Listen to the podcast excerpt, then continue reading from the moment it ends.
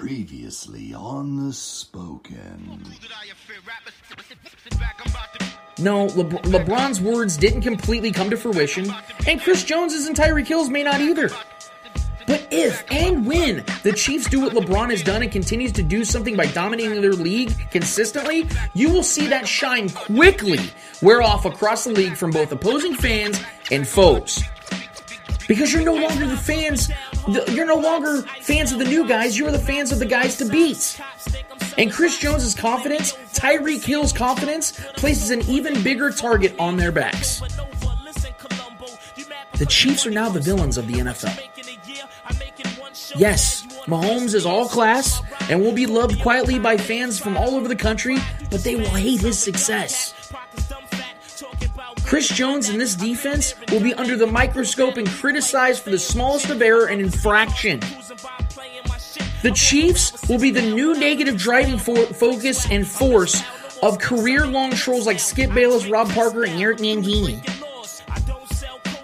Because the Chiefs are the next dynasty. Therefore, the next to be hated. Good. Embrace the hate. Lean into it. Be the villain. Because with the villain role comes the success that no one can deny you. And to the fans, don't let the fact that your team is now the new target for unfair criticism and brainless show fodder on those daily national sports talk shows bring any emotion out of you other than the joy and happiness that you deserve. Because as long as the Chiefs are the villain, that means that your team is still the team to beat.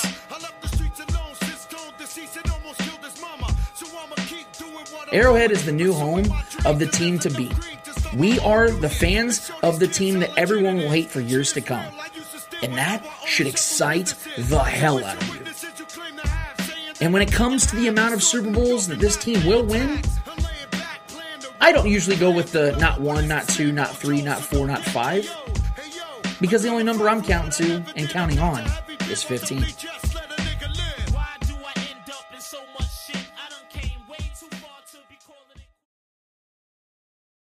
All sports, all the time. There's heroes and there's legends. Heroes get remembered. Legends never die. This is the Spoken Podcast. Hold your ears, folks. It's showtime. I'm your host, Lance Twidwell. Man, that kid, he can ball, man. He can ball. Touchdown, Kansas City! Patrick freaking Mahomes, baby! Uh, let's talk some sports because that's what we're here to do. You are tuned in to the spoken. The spoken.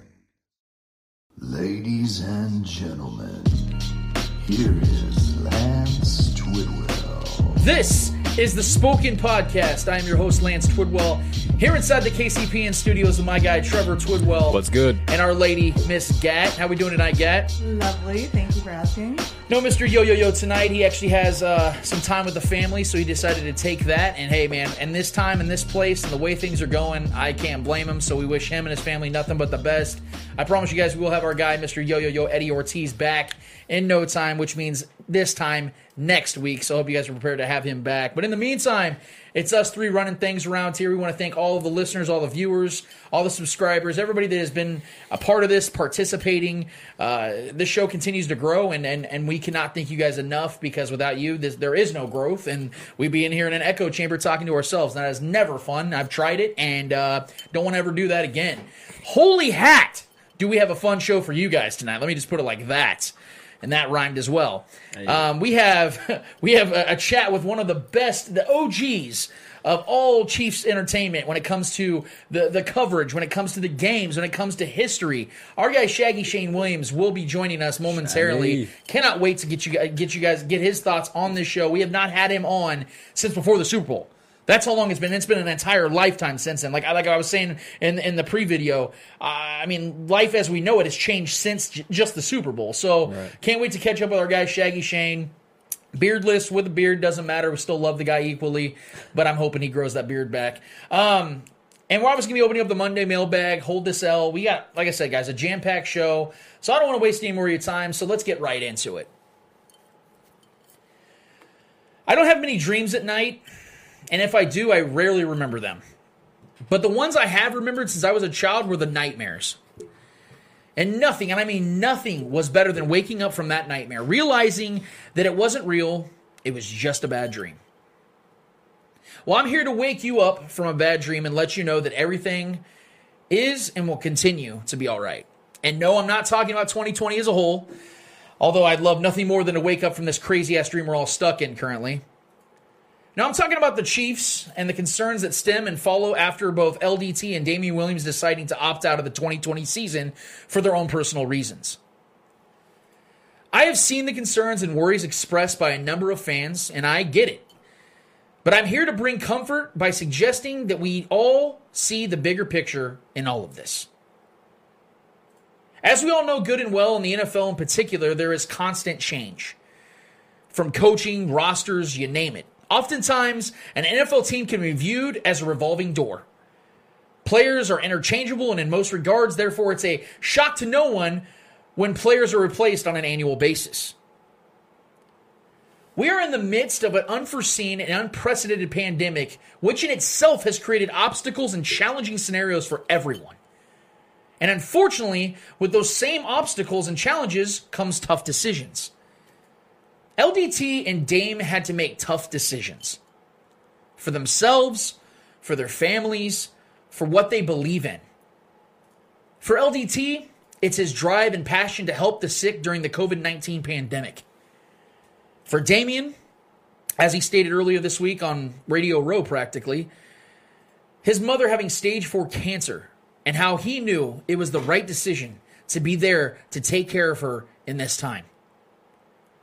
I want to thank both of them equally because they both played a significant role in the Chiefs winning their first Super Bowl in 50 damn years.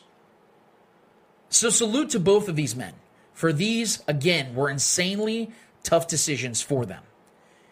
Even through family and an inward drive to help others, far surpassing playing football, these men sacrificed a lot to earn their careers and successes they could have very well continued had they decided to continue playing. And as we continue to see players across the league on various teams make those same tough decisions to opt out, did we honestly expect the Chiefs to go into week one unscathed? We had to see this coming in some form or fashion. We had to understand and acknowledge that at the end of the day, these athletes are men with families, people they look out for, even men with their own personal health conditions and concerns. I expected this. And it's not something that I think we're done with when it comes to players opting out. Won't lie though, I was looking forward to seeing Dame play with zero attention and expectations again, the good old days. When given the chance back in 2018 as a nobody, he shined bright, and we cannot ignore how great he was in the playoffs.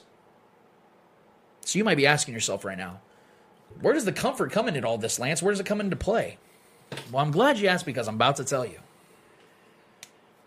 For the last two off seasons, as we have stated and echoed several times over in recent episodes, the Chiefs have absolutely crushed it in the draft and in free agency.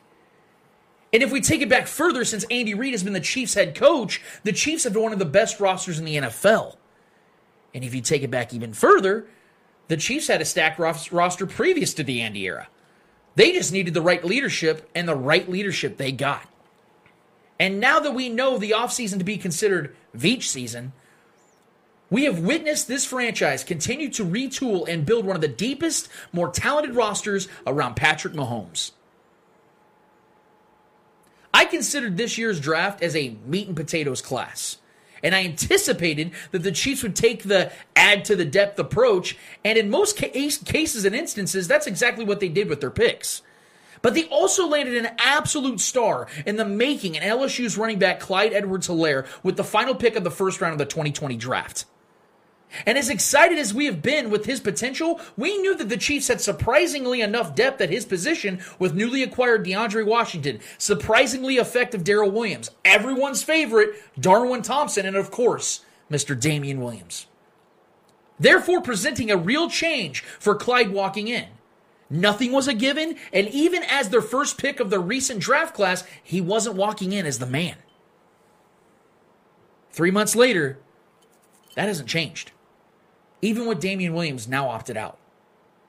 Yes, I do expect Clyde to take over the top spot, and I fully anticipate that he will be an Offensive Rookie of the Year candidate whenever this season decides to wrap up. But because of the fact that Veach season hasn't disappointed over these last two off seasons, the Chiefs are a team that isn't reeling or panicking despite losing two offensive starters.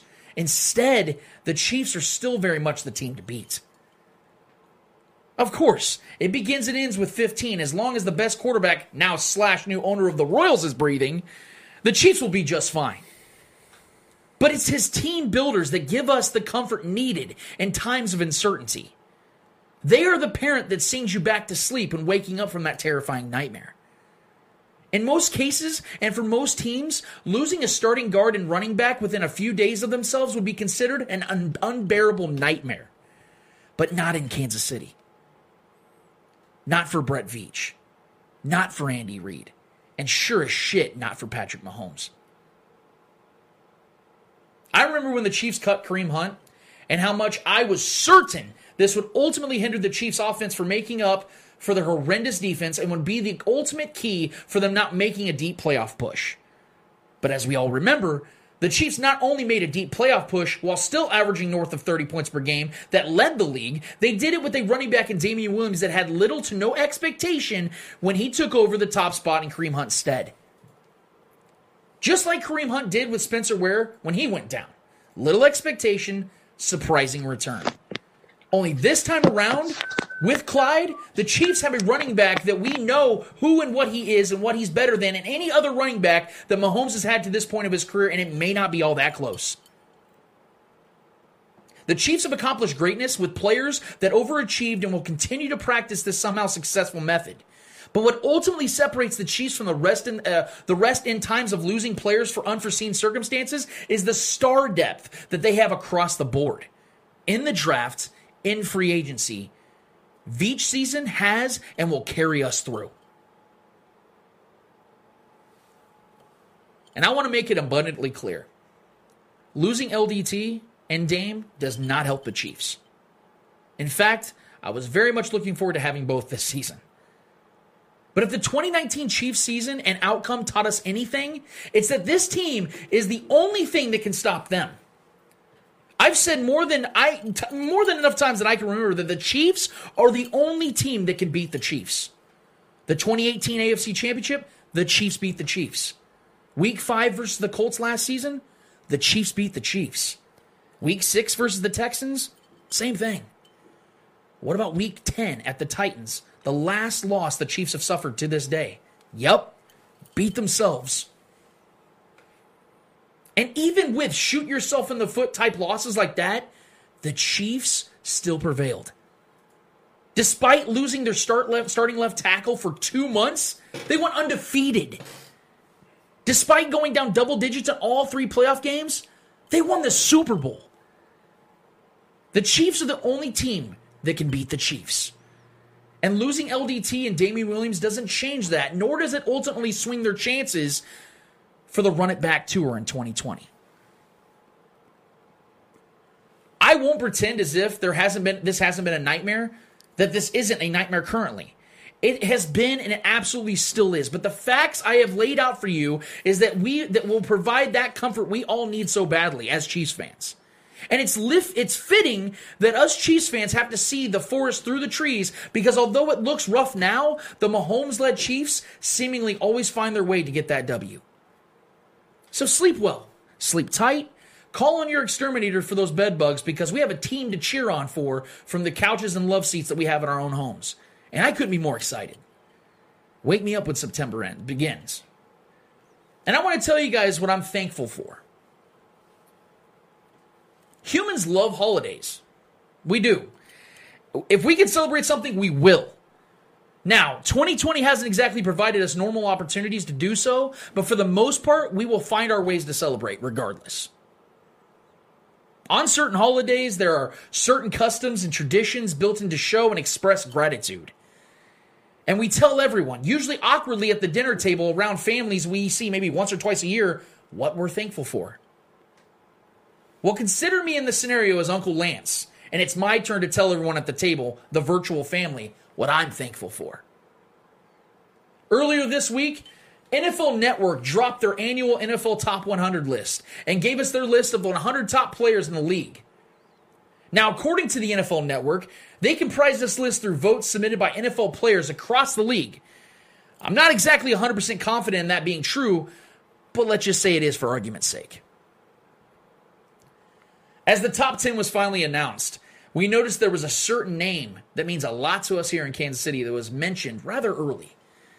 In 2019, in 2019's list, Chiefs quarterback Patrick Mahomes was ranked fourth overall, and people thought he got robbed after winning MVP with 5,000 plus passing yards, 50 touchdowns, and a coin flip from the Super Bowl. So you would assume that they do Mahomes right this time around, right? No, they didn't. No, Mahomes was still only fourth on the list. Not only fourth, but third amongst quarterbacks, trailing Russell Wilson and Lamar Jackson. In all honesty, I despise these lists. They hold zero validity. They're simply show fodder utilized to kill time in the dog days of summer while these shows and networks dedicated to the NFL await for live games to break down. However, I am so thankful for this list and where they placed Mahomes. Obviously, Mahomes shouldn't be ranked number four. Obviously, Mahomes is the best player in the NFL. Obviously, this has intent involved, and I don't think the list and who comprised it would get Mahomes' attention like they obviously did. And for that reason, I am obviously thrilled. Mahomes is coming into 2020, his third season, as his starter with literally nothing left to prove. We all know who and what he is. We all know his worth. We all know his greatness. But competitors like Mahomes are constantly looking for that next chip on their shoulder, that next edge, that next motivated push, that next wall to knock down, that new narrative to destroy. The NFL network and the players just gave Patrick Mahomes a new motivating factor, another narrative to destroy. The NFL is fucked. Patrick Mahomes is going to light this league on fire like we have yet to see him do, or anyone for that matter, light it up. And for that, I am forever grateful. Not because I didn't think he wasn't going to anyway, but like he counted to 10 in Chicago after embarrassing Trubisky and the Bears, like, like that took him eight spots ahead of where the Chiefs ultimately took Mahomes, you will see Mahomes count to four when he embarrasses the next Sunday victim on his weekly fall and winter, winter schedule. Thank you so much for telling the best football player in the world that he isn't even the third best at what he does. And to me, it's fitting that Mahomes gets to get his revenge when the temperature drops because, after all, revenge is best served cold. And we're going to leave it right there because I can't keep my guy waiting. My guy Shaggy Shane is about to present himself we don't have him in studio, guys. We're still doing the social distancing thing as much as we possibly can, mm. but we still got him on our Zoom call. We're ready to go. I know he's ready to go. So we're going to take a quick break, and when we get back, our guy Shaggy Shane from the Shaggy Shane Show will be dropping some knowledge on the Spoken Podcast. We'll get back to that after this.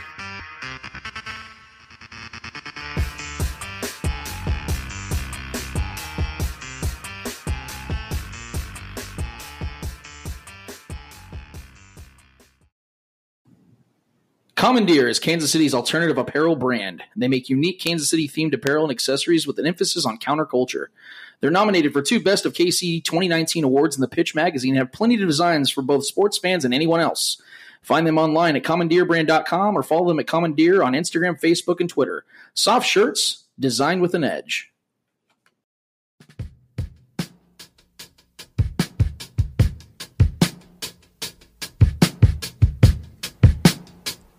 Back at it again on the Spoken Podcast for segment number two. I am your host, Lance Twidwell, here inside the KCPN studios with my guys, Trevor Twidwell. What's good? Mrs. Gat, and obviously the guest of the night, the guy we've been trying to hype up, Mr. Shaggy Shane Williams. Shaggy. OG in the house. Shaggy, what's going on, brother? Man, it couldn't be better.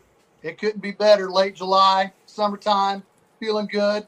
Football is in the air Listen to the spoken pod. Hell yeah, man. That's right, bro. It's all good in the hood. Well, we're glad to How have you you. doing? Oh, we're doing good, man. We were we were actually in the in the opening monologue. I, I talked to the to the viewing audience, and I said it's it's crazy that you're you know you're one of my best friends and a guy I look up to often, and um, it's funny that even though we do the show on a weekly basis, somehow, some way, we have not had you on since the Super Bowl took place, and uh, it just it's Friday just, night, January 31st. See, I knew I knew he knew the I knew he knew the date.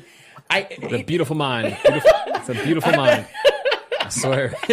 It was me and Clay Whittler in Pat Clifton's basement. I remember. I bet he could tell me. It's about 73 degrees. I bet Shane could tell me which hospital room I was born in in Olathe Medical Center, and like what the time was. I don't even know what the time was, but I bet he can narrow it down.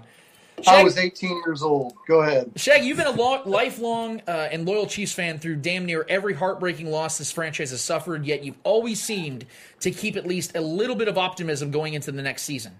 Well, this time you don't know. You don't have to worry about how much optimism you have going into the next season because for the first time in your life, you're a fan of the defending champs. Shaggy, we haven't had you on the show again, like I said, since episode 49, in which we all know was the last episode until the Chiefs won that Super Bowl.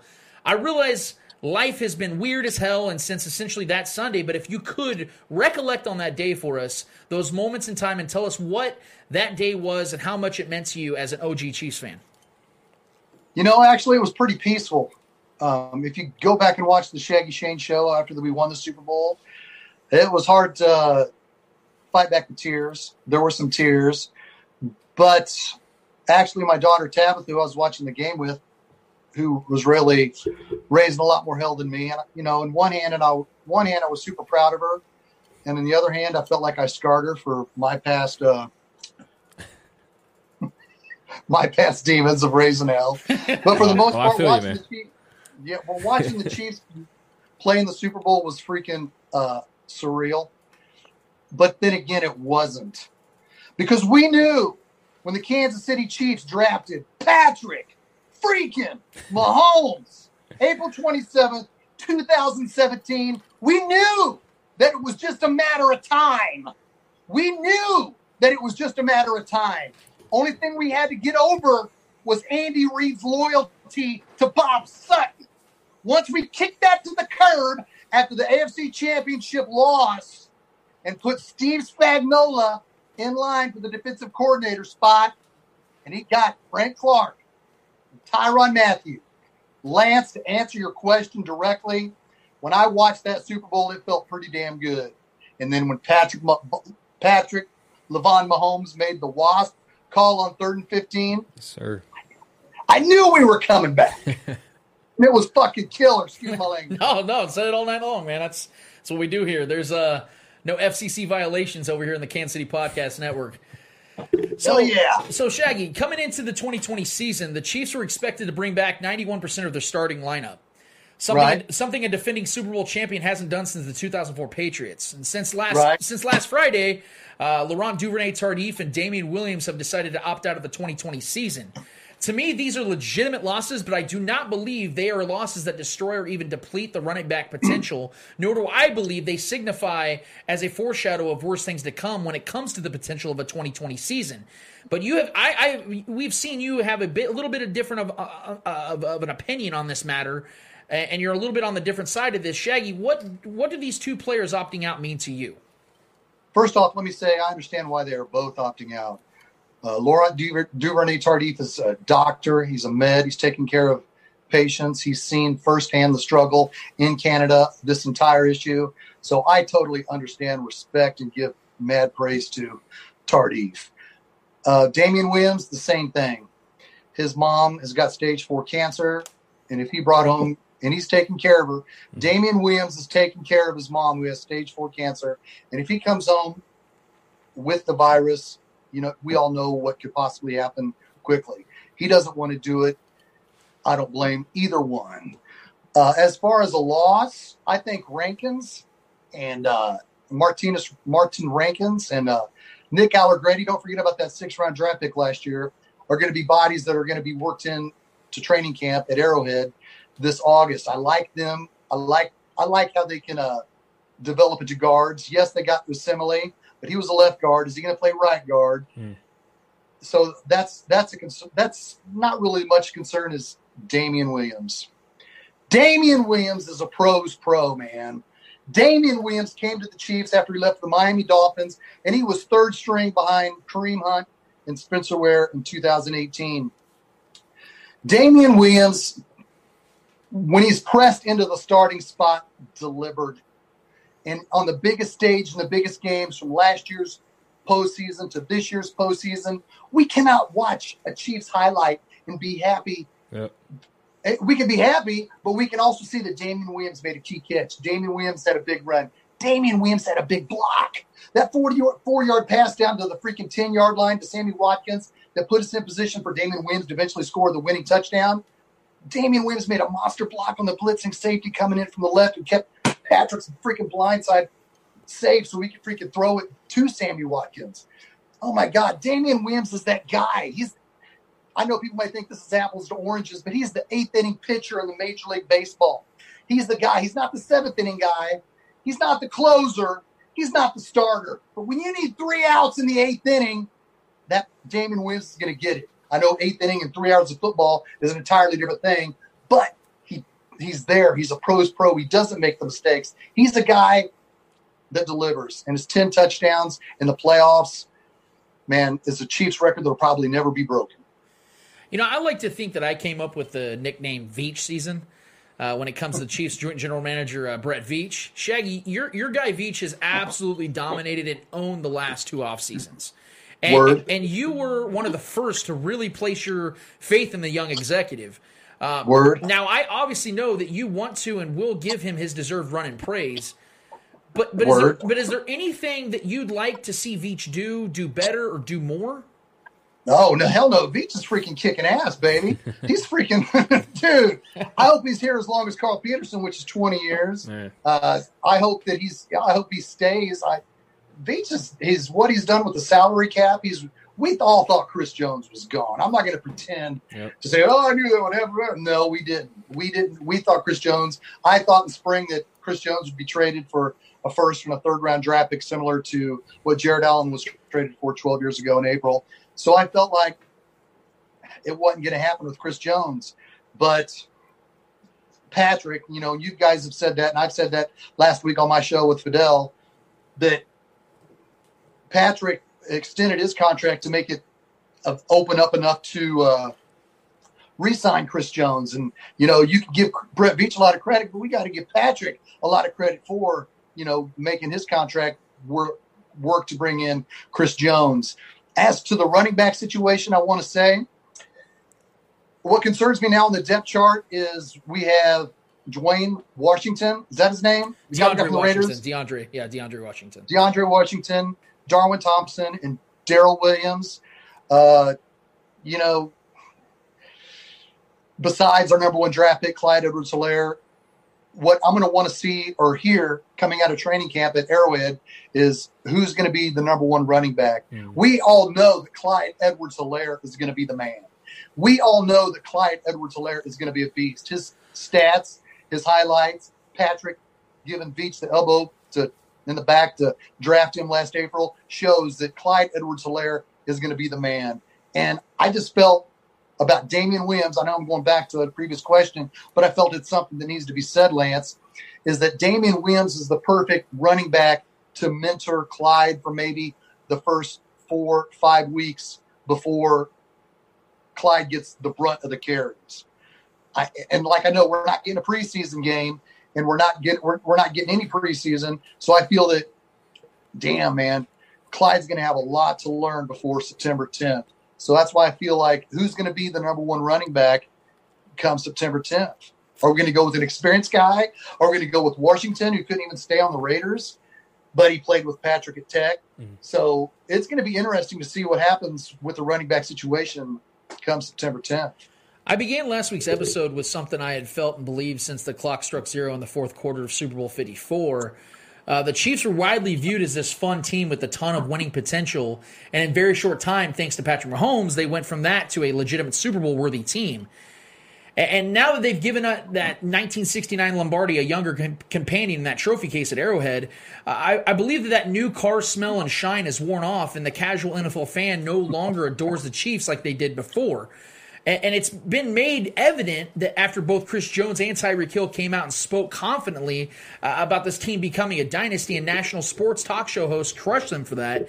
Uh, we see Patrick Mahomes being voted as the third best quarterback and fourth best overall player in the league. What by a his joke! Own, by yeah, by his own peers. Well, Shaggy, the Chiefs are the new villains of the NFL. Do you agree? Hell yes. Hell yes. And I freaking accept it and I wear that badge proudly. Bring it. I don't give a damn for the bad guys. We don't cheat. We go out there and play our ass off. We go out there and get it done. If Tyreek Hill wants to talk about winning seven seven championships to six championships, I don't give a damn because what Tyreek Hill is saying by talking dynasty, it pumps him up because he knows he's raising the bar that he has to live by these standards. He's like, all right, if I want to be freaking winning all these championships with this great team, I got to freaking come to work each and every day, every single day, and bust my ass to work out, to stay in shape, and make sure my entire team, as well as myself, are, are is able to achieve this dynasty that we are in the talks of achieving.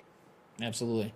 Well, you've been someone who has unapologetically uh, utilized your platform to speak out on racial and systemic injustice in our society. Right. And, and as our world continues to fight for equality and progression, uh, we've seen a lot of changes take place, uh, in particular in the world of sports. Uh, the Washington football team has literally changed their name to the Washington football team. Now, I know you and I have had our conversations in the past about the name change, why I believe it needed to be changed, and so on. Uh, Shaggy, you've had some very strong opinions in regards to this entire situation. If you could give the viewers and listeners a little bit of your take on the matter. Specifically, Washington. Yeah, in particular well- with that one. Yeah. Well, in 1992, the Chiefs played the Reds, Redskins. I'm sorry, I know you don't say it, but I'm going to say it anyway. And no disrespect to anybody. I know we want to be politically correct. But November in 1992, uh, the Washington Redskins came to Arrowhead Stadium to play the Kansas City Chiefs, and there was going to be a protest. Granted, the most of the Native Americans that showed up were in support of the Washington Redskins and the Kansas City Chiefs. So the protest that was to be to protest both teams were in favor of both teams' names. So it kind of turned into a joke. Granted, that was 28 years ago. A lot of things have changed since November of 1992, but seeing it and, and knowing that there were a lot of Native Americans that were okay with the names, you know, I was okay with the names. But if you ask me, hey, Shaggy, what does Redskins mean? I'll be the first to say it is a der- derogatory uh, remark made uh, about Native Americans. And uh, I understand why people are upset with it. But we have to also understand that when the Washington took Redskins took that name in 1938 or 1933, they weren't trying to upset Native Americans. They weren't trying to upset anybody in particular. But fast forward to the year 2020 and seeing everything we have gone through from racial injustice to uh, everything that's happened since then, I can understand why they're saying, hey, we've been concerned about this Washington Redskins name for quite some time. Uh, I myself wish, this is just me, I know it's, I don't speak for you guys. I myself wish they would have called themselves the Washington Redskins one more year. That way they could have had kind of like a going away. This is the last year we'll be the Washington Redskins. So they can anticipate a changing of the name the next season. Because having it be called the Washington football team, it's kind of like you don't want to laugh at it because they were forced to drop the name. You can't say, "Oh, look, you're the Washington football team," because they were forced. They were like, "You got to change your name. You got to get out of here. You got to, you got to, you got to change your name." So it's kind of hard to laugh at it. You just kind of look at it and go, "Man, I wish they would have kept the name one more year and then changed it in 2021."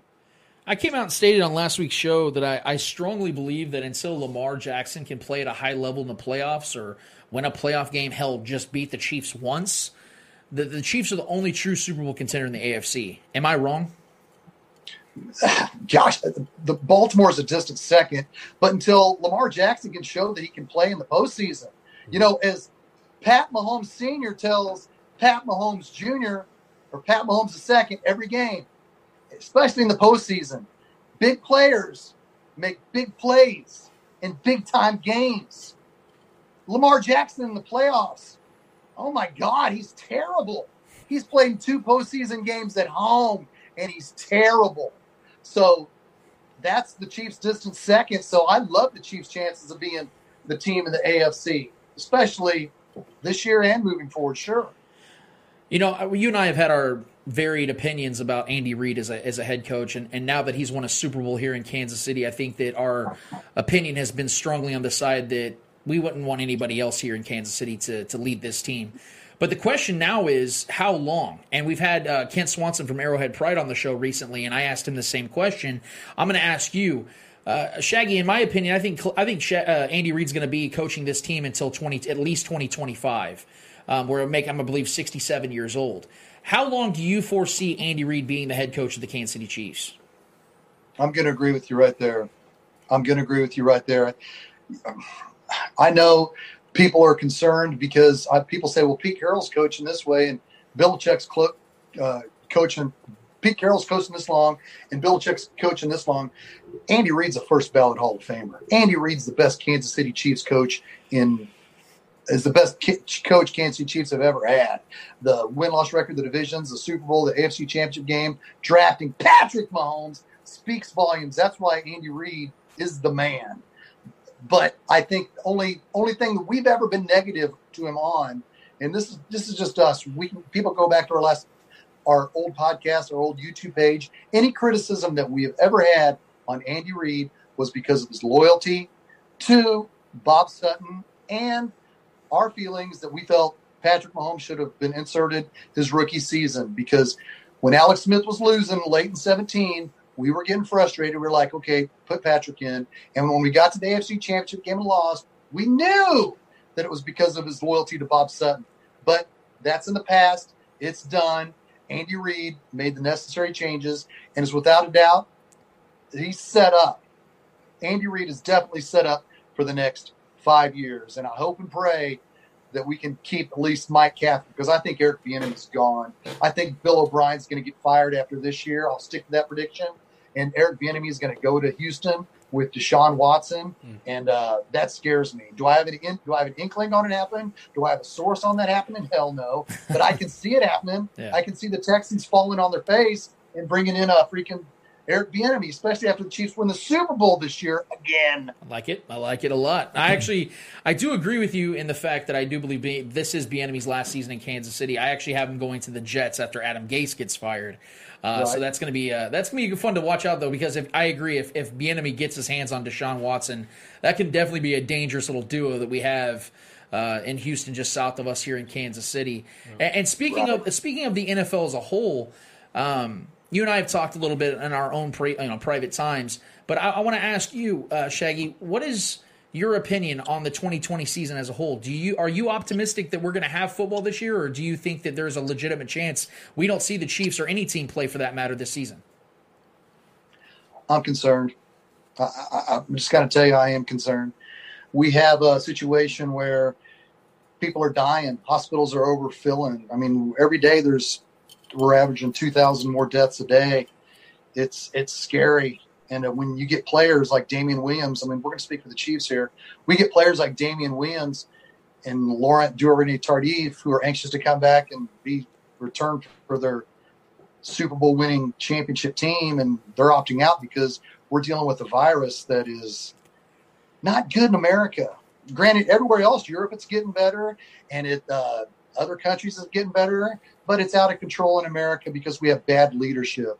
I'm not going to get off on a political tangent here, but we know why we have bad leadership from the top. So it sucks. Uh, moving forward, do I think we'll play? I hope so. I'm going to miss being at the home opener. I'm going to miss being in Tampa Bay. I was going to go to the Buccaneers game and see the Chiefs play in Tampa Bay on November 29th. That's some serious doubt. That sucks because the Chiefs only play in Tampa Bay once every eight years. And I've been to Tampa Bay so many times. I went to their old stadium in 96, Raymond James in 2001. It's an amazing stadium. It's not Arrowhead, but it's still amazing. I love Tampa. It's my second home. So I'm quite pissed off that I'm not going to get to go to Tampa Bay this year and see my Chiefs play Tom Brady. But as for a season, man, I hope and pray we get it, brother. I hope and pray we get it. Well, I'd be remiss if I didn't finish tonight's conversation off by asking you a very serious question. What's up, brother? Is the beard coming back? I mean, I know, I know we're talking about the Chiefs run it back tour, but we really need to discuss the Shaggy Shane grow it back tour. Is it Well, coming that- back? I love the question, but no, it it, it, it was a one term beard like our president. So it was one. I had it for four years. It was the four year beard, and that was it. You know, it was it was a beautiful ride. I got to color it a whole bunch and use some great Casey Beard Company stuff. You. Thank you, Lance. and uh, but no, I'll probably stick it like this. That's it. It was a beautiful ride. We had some good beard fun, and uh, that's about it, pal. Oh. You, I guarantee you, when you shave your beard, you'll feel the same way. I guarantee it. Well, from a man who has the experience, I guess I'll just take your word for it, and uh, we'll find out when that day comes, if it actually does come. But uh, Shaggy, real quick, an additional question: Where can everybody find you on YouTube, Facebook, Twitter, and everywhere else, man? Shaggy Shane on YouTube, Shaggy Shane uh, Chiefs. And you'll just put in Shaggy Shane Chiefs, and uh, you'll find me. I have over three thousand subscribers and followers, lovers, haters, spammers, screamers. Uh, and I'm on. I'm not on Twitter that much. I know that kind of speaks for my age. I'm 50. I, I get on there sometimes. I see what you're saying and Ian Rapoport's saying and what Sammy Watkins is saying. but for the most part, I, I just I can't tweet every day. I just I guess it's my age, but I get on there and I tweet sometimes. Uh, but I'm on Facebook under Shane Williams, and uh, that's where you can find me. And I will be back this season. Lord and pray, hope and pray we get one, baby. well, that's our guy, Shaggy Shane Williams. I, if you're not following him already and you're following us, you're doing this wrong. Uh, you should be finding us after you've already found Shane, and he's the one leading you to us. So you're doing this backwards. But go find my guy, Shaggy Shane Williams. He's the best. I'm telling you guys, he is the the OG Chiefs fan that you want to know. He's got all the stories. He's got incredible viewpoints. He's got incredible insight, and he's passionate, as you can clearly see. And I'm still holding out hope that one day he decides to grow that beard back. But until then, my guy Shaggy, hey, seriously, man, send my love to Tracy and the girls and, and the dogs, man. I, I love you guys. I appreciate you taking this time on your Friday night, and you are always welcome here on this show, man. Love you guys. Thank you, Lance. You know you're my brother. Man, we've had so many freaking good times together. Uh, hope it continues and this pandemic's clear gets cleared one day, and you're sitting in my studio or I'm sitting in yours. But until then, we will zoom, baby. That's right, brother. That's right. Thank you so much, Shane. Go Chiefs, baby. That's our guy, Shaggy Shane. Thank you so much again, guys. Uh, follow him on all social media platforms. He says he doesn't tweet a lot, but when you're retweeting Sammy Watkins, you're you're doing good on Twitter. So uh, we're gonna take a quick break. When we get back, guys, Gat's got some chat to do. She has some questions on her mind, and I cannot wait to answer those questions that she has for us. We'll get back to that after this. Are building a religion, a limited edition. We're now accepting callers for these pendant keychains.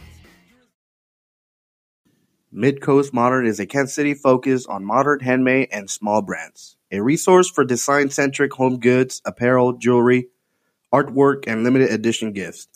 We support makers, artists from the Midcoast, and bring in goods from makers, artists around the U.S. to offer a unique selection.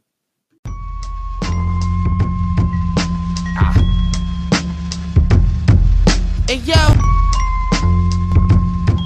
Back at it again on the Spoken Podcast for segment number three. I am your host, Lance Twidwell, here inside the KCPN studios with my guy, Trevor Twidwell. What's good? And the one and only Miss Gat. How we doing tonight, Miss Gat? Great, I'm on camera again. Like, hey guys, how are ya? I'm always like behind the scenes like a creepy wizard. And, like, literally the Wizard of Oz. and She's yeah, and behind really, the veil. It's like, This I is swear, true. I'm not just a green monster. Every once in a while, What's she up? decides to peek her head out and say, "Hey, look, guys, I still exist," and all this stuff. So I we, I've been on camera since 5:30 this morning. I don't know. That's You've what been I feel killing it like. today. The- the- I, I, from the little bit that I got to watch today, I really did enjoy it. I'm really glad you're back at it.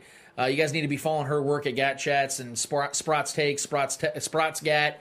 She's got some awesome content, guys. I know, I know she's ready to go because obviously she's took, taken the year to do a lot of other projects, but now she's got some time to do this, and I'm, I couldn't be more excited to see what she's got for the KCPN network as well. So we just got done with our guy Shaggy.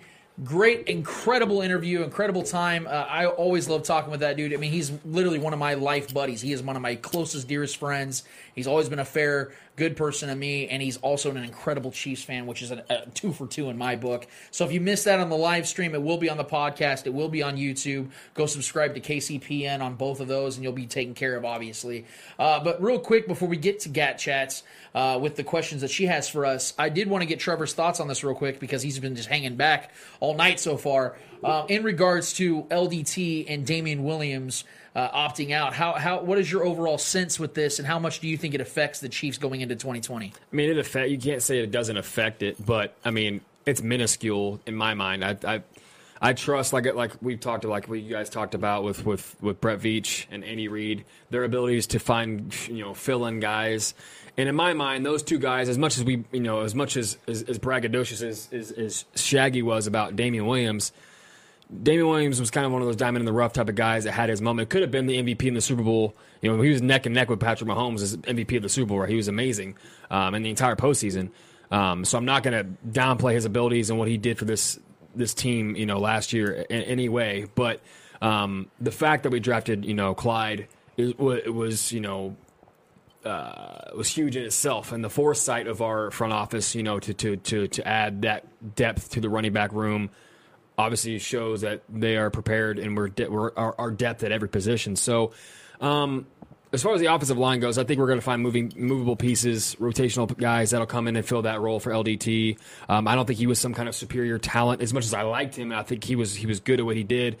He's replaceable. Damien Williams will leave a little bit more of a gap um, as far as you know what he did for this team. But again, running backs and Andy Reid's system, it's a proven thing over the entirety of his career that he finds guys that will get the job done at that running back position. So I'm not, you know, worried about it. Um, I definitely think uh, uh, um, what's his name from the Raiders? Um, DeAndre Washington. DeAndre Washington. I I I'm like the only him. one that remembers his name. He has like I the, don't know. Like, like- you've the only one that's. Well, yeah, no, I, I just, just yeah, it's been a long day for me, so I was drawing a blank on him. Um, well, I our actually- Shaggy was kind of like I think it was D, D, No, no, yeah. D'Angelo. I think he called DeAndre, yeah, yeah, yeah. No, I actually like his his abilities. He's similar to a Clyde Edwards Helaire. He has that similar almost body type, and he's a typical Andy Reid running back, which I like the pickup. Him and Mahomes have a history.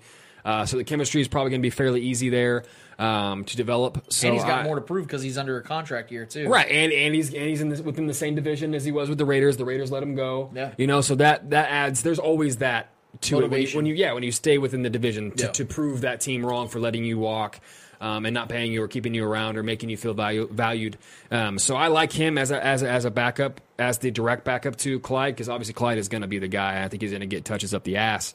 Um, so um, as far as like there being some kind of like you know, pit in my stomach feeling when those guys opted out. No, that's not there. Um, I think we're one of the, like you said, we're one of the few teams that could, you know, bear two, uh, you know, important pieces of our team. Our starting running back from last year, our starting Super Bowl running back, you know, opting out, and we don't, you know, miss a beat. You know, I think we're maybe the only team that could do that because we're seeing the shit that's going on in New England right now. Uh, we could be dealing with a situation like that. So no, honestly, there's no terror. There's no, you know, f- like I said, pit in my stomach feeling where I, I I feel worried about it at all. So I think we'll I think we'll keep the continuity going. I think we'll our our spirits are still high. Um, I'm not saying there's there still could be guys that opt out. You know, eventually, who knows?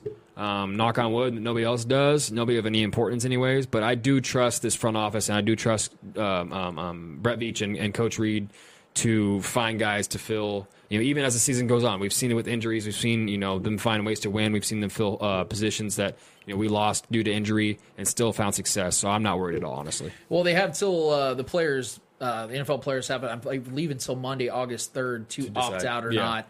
Uh, so they do have a few days. They have uh, the weekend to really think about it, and I, I definitely think there is impact when you see guys like LDT in particular. Yeah. Um, that is a doctor that is willing to sacrifice essentially his career to do so. And we talked about that last week. Um, so I, I do believe we're going to see other names, whether it's going to be on the Chiefs or not. I don't know. Right. Uh, we heard Travis Kelce and Tyrann Mathieu talk on uh, radio this week in local radio.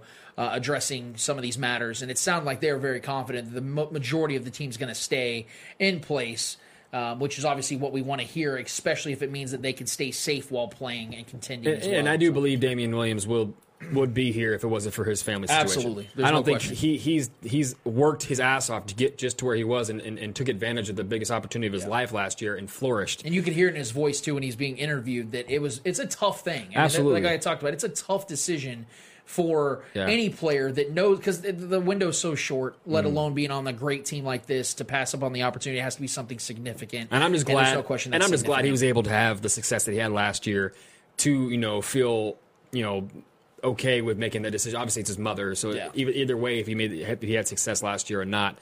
I, I mean, I don't blame you for making the decision that he did. So I'm just, I'm just glad he has that ring on his finger while doing that with his. Not mom. at all. I agree. Uh, so let's get to Gat Chats. Uh, what are the questions tonight, Gat, that you have for us? It's always nice to have you in this si- si- situation because usually Eddie's always abroad somewhere, and you know Gat's here with us. I just feel like you know. She, she really brings it home. I feel like we're, we're just one big happy family in here. Yeah. But you know what? We miss our guy Eddie, but I'm willing to you know sacrifice a night with Eddie to hang out with Gat and to you know hear her voice a little bit more often. In fact, I've had some really good responses. The the fans like you. The fans, the viewers like when Gat's on the Spoken podcast. So I take this opportunity whenever we get it. I think I should start out with the yo yo yo. there it is. Hi. Copyright infringement. Absolutely, I'm going to hear from Eddie's lawyers at any minute now. Or Eddie's It's gonna be super like, fans. Are you fucking? They're at the door right now. Yeah, it's going to be like a housewives moment. It's like- we're just going to clear out. Check for, Don- check for. Donnie in the chat. Yeah, it's like nine o'clock at night and they're wearing glasses. You know they're for real, man. Uh, everything that's been going on in the chat's been hilarious. Uh, I want to say shout out to Stephen York. Uh, they're with River Region Wrestling. If you guys haven't paid attention to that yet, um, they do a live stream on Tuesdays. Uh, they say, as a Saints fan, I really like that Patrick Kidd running y'all's offense, and I'm like. It almost seems like they think that like because he's running the offense, we're gonna be more flagrant and like messy. And I'm like, I don't think you guys realize this. Like, uh, we're in what back to back years of him being number four quarterback, right? Mm. Uh, I know it's too soon to talk about this, but at the same time, like, why have people not woken up to Mahomes yet? Why do they not think he's the real deal? I, I'm wondering what it is, and it's not about It's other you. quarterbacks. It's not about Lamar Jackson or whoever the fuck they put in front of him. It's it's about why are people not sold on him? I think it has a lot to do with him and the weapons that he has and the situation that he walked into. But then you can have the counter argument of Alex Smith had the exact same thing in the exact same situation. Obviously, that proves the, the talent difference between Alex Smith and Patrick Mahomes. But I just think a lot of people, similar to how I mean, even with Lamar Jackson, he walked into a good situation. That, that Baltimore is uh, one of the most well-known, best coached teams. Obviously, with Harbaugh is a great coach. Walked into a good defensive situation, had weapons. I don't understand honestly why people are still sleeping on Mahomes and why he's the third ranked quarterback. It doesn't make any sense. Um, I, that that whole ranking was a players thing, right? And Tyrann Mathieu even addressed that on Right. uh, when he was getting interviewed a couple days Wasn't ago. it in- So what it was in? November, though, wasn't it, last year? that. So he was he was being interviewed. It, it, it's basically a press conference just on Zoom, uh, and he was addressing all the questions from various beat writers for whatever wherever they're coming from, you know, in regards to Chiefs content.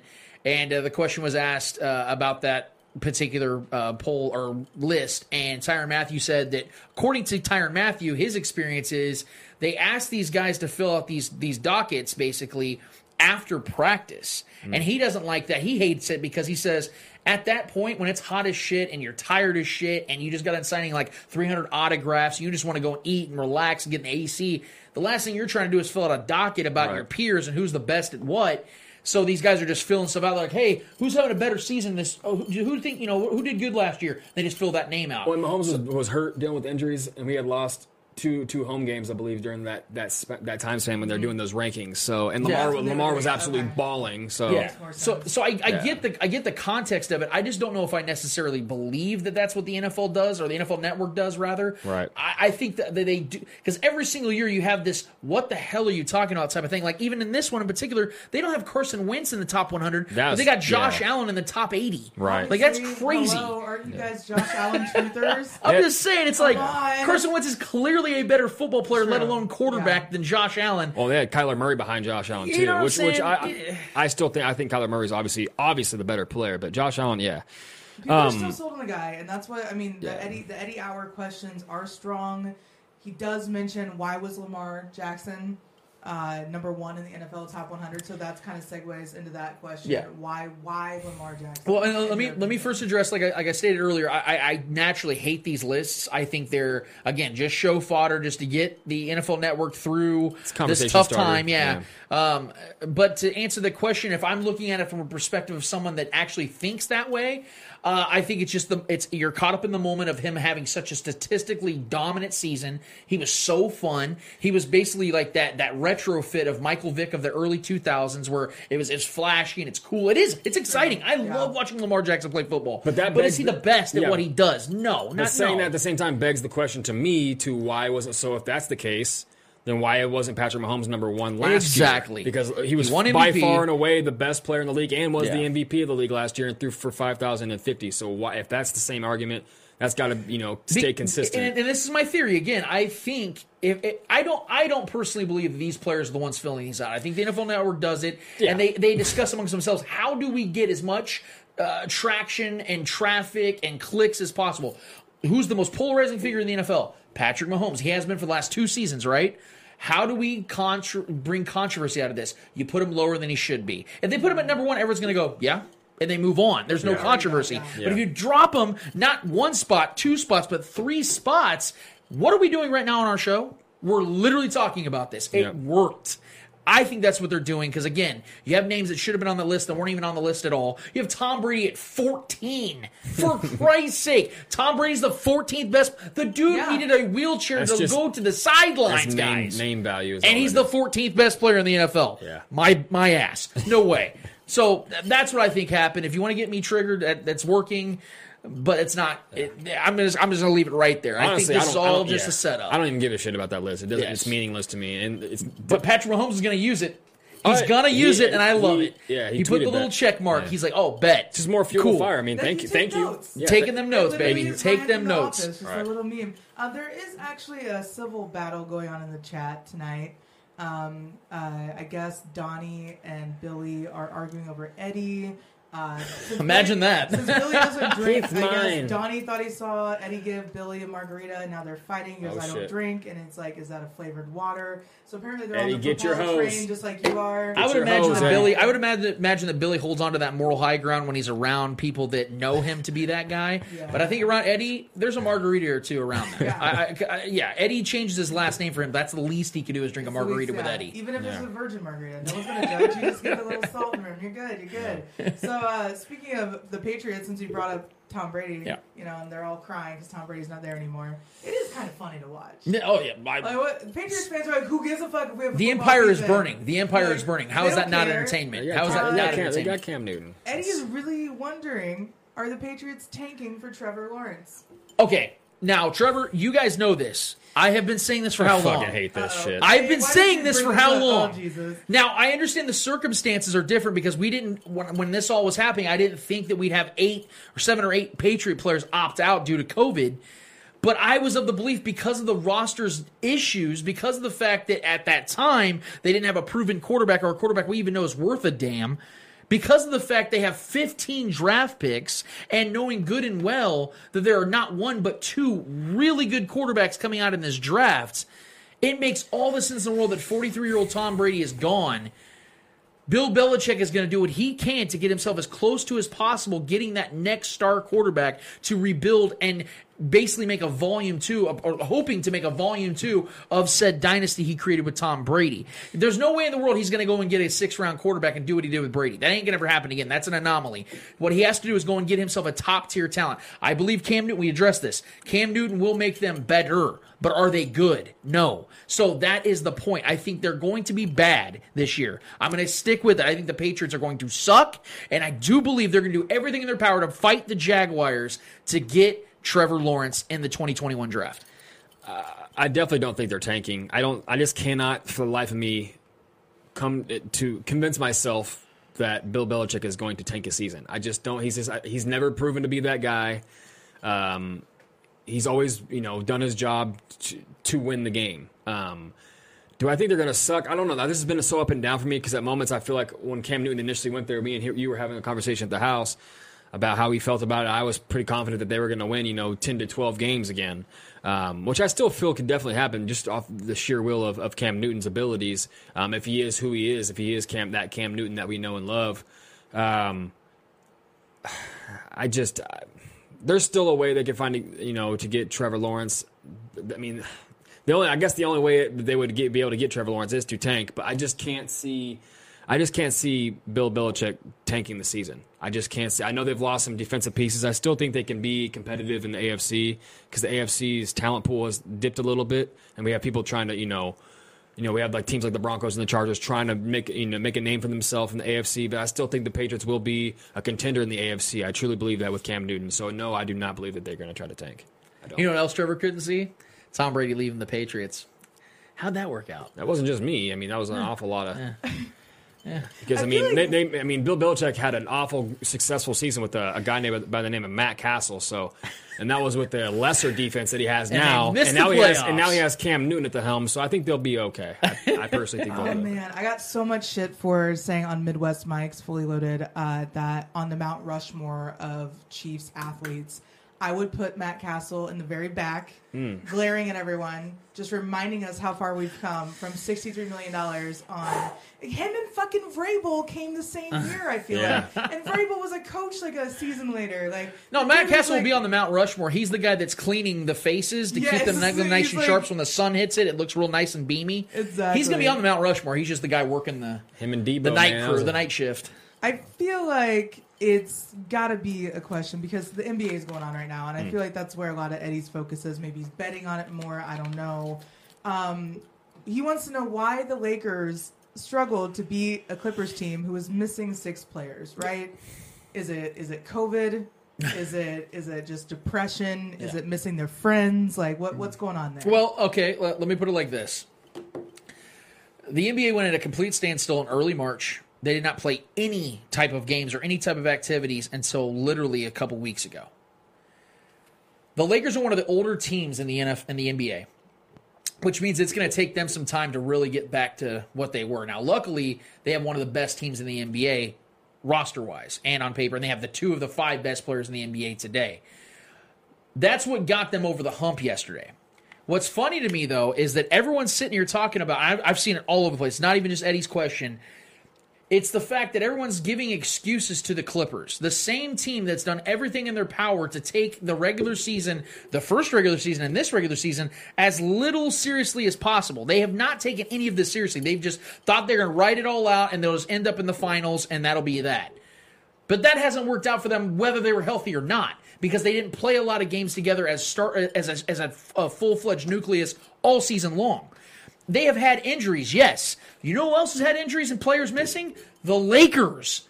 They don't have Avery Bradley. They didn't get Avery Bradley, who hit six three pointers against the Clippers the last time. They don't have Rajon Rondo, a, a profound veteran who I'm not big on anymore, but is a big time brainiac. The guy is super cerebral and knows the game, could absolutely help this team out from a analytical standpoint. They didn't have those guys. Not to mention, LeBron James had his worst shooting night of the season last night. So we can make all these excuses for the Clippers, which I understand they didn't have their full team. They haven't had their full team all year. And the Lakers once again had their own obstacles to overcome. The layoff, LeBron playing shooting horribly until the fourth quarter. Anthony Davis disappears in the fourth quarter, scored zero points in the fourth quarter, still overcame that. No Avery Bradley, no, no Rajon Rondo. They still found a way to get it done. They had Dion Waiters, who didn't play for all of last season practically, practically playing starter minutes last night. So, yes, the Clippers deserve some excuses because the excuses are valid in some regard. But the Lakers have their own too. So them winning a, a two a one possession game shouldn't really shock anybody because both of these teams know each other so well. They're both equally talented. I, last I checked, Kawhi Leonard and Paul George both started healthy last night. There is no excuse as to why they couldn't win that game either. So we can flip that on the Clippers too. Yeah, and they both and Paul George and Kawhi Leonard both played well. They both scored, you know, 28 to 30 uh, points apiece, right? And they both had an opportunity to to win the game in the end, but they didn't. Um, either way, I mean, we're talking about the two of the best teams in the Western Conference, the Western Conference facing each other. Um, both who had, both teams who had their number one, their number one and number two players available who were playing. So that that's all you really need to worry about going in. So it, it being a closer game isn't a negative on the Lakers, and it isn't necessarily a negative on the on the Clippers. It was just a good game, and if we're being honest, LeBron obviously this is the first game playing in months, right? On a on a neutral court, right? Where there was no home court advantage or no no extra uh, uh, um, boost uh, for a, a team being a visitor team because we know you get a boost being a visitor team too because you have to over, overcompensate by not having the fans backing you. So sometimes that gives you a boost too. So that's this is a whole new extreme for everybody. We've seen almost every single game has been close so far. There hasn't been an absolute blowout yet. Um, that's because we've seen teams have leads and double digit leads and blow those double digit leads, and the other team takes a double digit lead and then they blow it because it's all neutral right now. Everyone's playing on a neutral court. Um, it was an entertaining game. LeBron definitely looked rusty. Um, AD was rusty at, at, moments as well, but he definitely had a great third quarter, uh, which boosted them. Uh, um, but it was competitive all the way around, and both teams were missing pieces. You know, uh, so it's not really that big of a deal to me, honestly. I, and plus, like I said, this this the Lakers all they really needed to do was put this game away, and then they can just coast the rest of this this bubble tournament whatever Yeah, you want to a it. six and a half game lead This is what I'm saying. So seed, this, yeah. this is not it's not worth LeBron going all out and risking his body. You know, game one of this bubble tournament to, for what? They're already the number one seed. All they needed really to do was put the Clippers away. They did enough to do that, regardless if the Clippers had you know their their their two best bench players or you know whatever. It doesn't. To me, that's not even the big the biggest talking point. The talking point is the Lakers won the game. LeBron closed the game, and Kawhi Leonard and Paul George both had a chance to finish it too, and they didn't. So that's that's all you really need to know because in the end, all the LeBron haters want to talk about did he win? Did he win? He won. Okay, so that's Kawhi Leonard and the guys you like hit the game winning shot and locked down not only Kawhi Leonard but Paul Won the George in the same game. possession to end the game. Right. And, And then, gave, and then gave a shout out to John Lewis. And it's sports. Three minutes. And it's sports, man. How many times have we seen teams that were were the underdog or the the, the, the, the better team struggles against you know a lesser competition? It doesn't matter. The four the four superstars in that game were all available. They were all going at it, and the Lakers came out on top. That's all you really need to know. It doesn't matter if they won or by a blowout. It's- Agreed. Right. Agreed. Uh, Eddie is in the house. Yeah, I what's just up, yo, yo, wanted yo? Fuck you. Update that. Uh, he goes, Lakers sucked. that's that's his Eddie, contribution. log off for the night. You're I drunk know. again. Uh, everyone's Go really watch some excited football, Eddie's buddy. here. It's he had a caps. sip of a margarita and he's drunk already. Yo yo yo! I guess I guess that's the thing. Um, We just can't we can't avoid him. He's just can't, always like, there. I'm just glad he's here Eddie because sits I down just to want him to know that I'm trying to do his questions just, justice. Uh, the bubble is a weird place to play sports. I feel like it feels like summer camp, but ga- prison yeah. at the same It's time. It's like an AAU tournament. It's an right. AAU like tournament. LeBron and Dame, I think both said like it's like going to do a bid. You know, like you're, Yeah. you're going to do time, bro. And it's Like- surreal too, seeing the other players from the other teams, like the Blazers and all them, just sitting there watching the other game. It's like high school, man. Like back when we go on tournaments and like the other teams are waiting to like get their ass kicked. That was usually us. But like we would sit there like, God damn, we have It to was play these guys. Fuck. Yeah, yeah. Yeah, that's not I gonna be good. it. So with the bubble thing, I don't know if, how MLB is doing it because it turns out that they're having a lot of problems figuring out how to deal with COVID.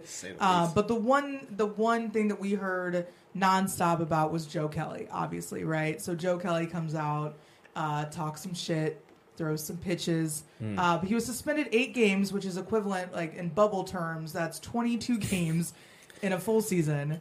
Is this the MLB telling pitchers that if they intentionally want to hit Astros players, they will be seriously punished? Fuck it, dude. That's pretty much what the MLB did. The MLB, I mean, I'm sure this is going to shock everybody that's that's listening and watching this right now. The MLB handled this wrong. What? Yeah, breaking fucking news, guys. No. The MLB didn't do this right. Yeah, they, what al- I mean, what they I- also spent way too much time suing me, so I know that they're not really good at time management. So Well, yeah, yeah. So, so here, the- here's the thing. Am I in support of someone throwing at a player's head? No, I don't think that's right, and I'm not going to defend Joe Kelly in that regard. But you know what else is worse than you know what's worse than than throwing at someone's head? Cheating to the point where you're actually winning a World Series because you cheated. yeah, where was the discipline there? Joe Kelly plays for the Dodgers, who got beat by that Astros team who won that World Series in 2017. You know where Joe Kelly was before that? The Boston Red Sox. And in 2017, guess where Joe Kelly was pitching? With the Boston Red Sox. And who beat the who beat the Red Sox in the 2017 ALCS? The Astros. Joe Kelly has a lot of vested interest in this. That's why he was calling Correa a little bitch and was giving him all the little smiley cry, crybaby faces and said go fuck off because that was that was genuine anger. This is the beautiful thing about baseball, whether baseball fucks things up or not. They police themselves as players because they know that the commissioner considers their own trophy that they had tried to achieve and fight so hard to get as a piece of metal. So they got no respect for that guy. So they got to take things, they got to take matters in their own hands. Joe Kelly took matters in his own hands, and him getting an eight game suspension for simply trying to serve justice is ir, it's, it's, it's, irresponsible, it's reprehensible, it's wrong. It's anything every word that Stephen A. Smith could come up with, that's what it is. It's just it's an embarrassment. And the MLB, quite frankly, is an embarrassment. We have an entire team going out and partying while we're resuming sports, and now we don't we may not even have the sport through what, five, six, seven games in? Yeah, they said it could. It Thank could- you, Ron Swanson. I agree, because I'm triggered right now. They said it could. There's a report too that they, they could shut the MLB down by Monday. Again, if it's if it's if they start getting continuing getting more cases. Honestly, and that's a lot of that's on the players too.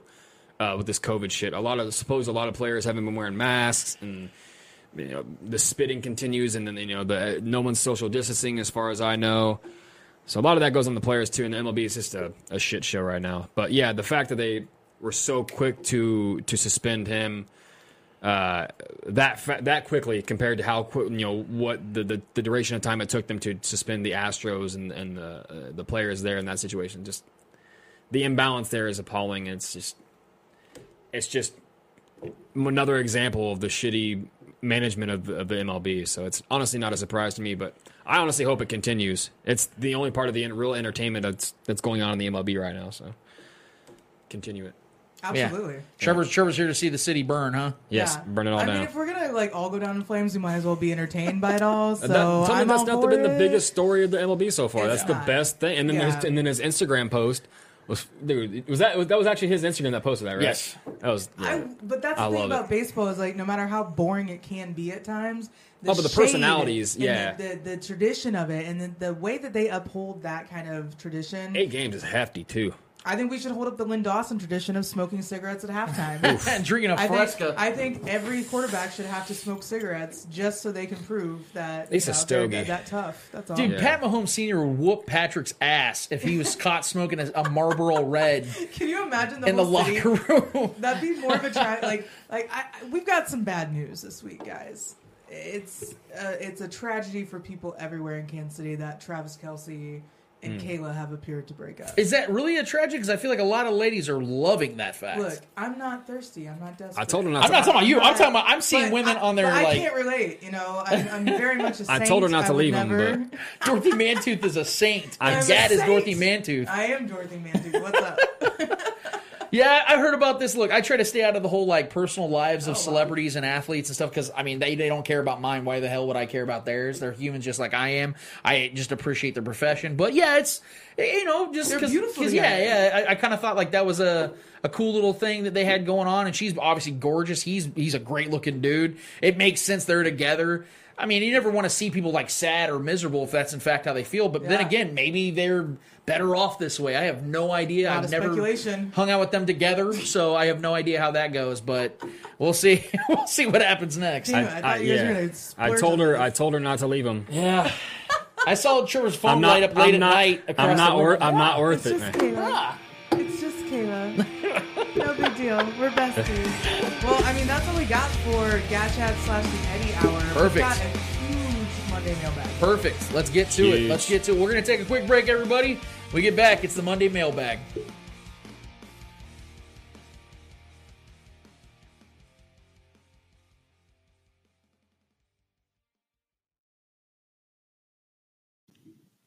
Casey Hemp Company, your most trusted CBD provider in Kansas City, shipping nationwide. Ancient plant for a new age health. Follow them on Facebook and Instagram at Casey Hemp Co. Mail time. Mail time. Mail time. Mail The mail's here. Back at it again on the Spoken Podcast for segment number four. I am your host, Lance Twidwell, here inside the KCPN studios with my guy, Trevor Twidwell. What's good? Not Eddie Ortiz, not Mr. Yo Yo Yo. He decided to hang out with the family, which I totally understand, but that doesn't mean that he's not in line for a little bit of, uh, you know, uh, jocularities, if you will. And we got our lady, Miss Gat, here. Uh, did, did, just got done with the Eddie Hour slash Gat chats, which we highly appreciate. She's uh, multitasking tonight, producing while entertaining the masses with us as we continue to roll through this show, which seems like it's been flying freaking by. Yeah. Uh, we're going to go to our favorite segment of the night, my personal opinion, because we get to interact with you guys a lot more directly, which is the goal here, which is why we even started doing the live stream to begin with. Uh, we have ourselves the Monday mailbag, which we promote every single Monday. You guys post your topics, debates, discussions, points, whatever you guys want to give us, and we're going to discuss it here on the show. So let's not waste any more time. Gat, what do we got in the Monday mailbag? We've got a need that Donnie Couch needs some friends. Okay, like we've got thirty-three Aw. question. No, I'm kidding. 30. Donnie, we're so glad to have you week after week. Uh, we got to start at the very, very top. So we're gonna scroll all the way up here.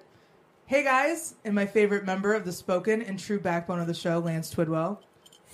Does Dave Toub deserve more credit for keeping the Chiefs' special teams consistent in his tenure?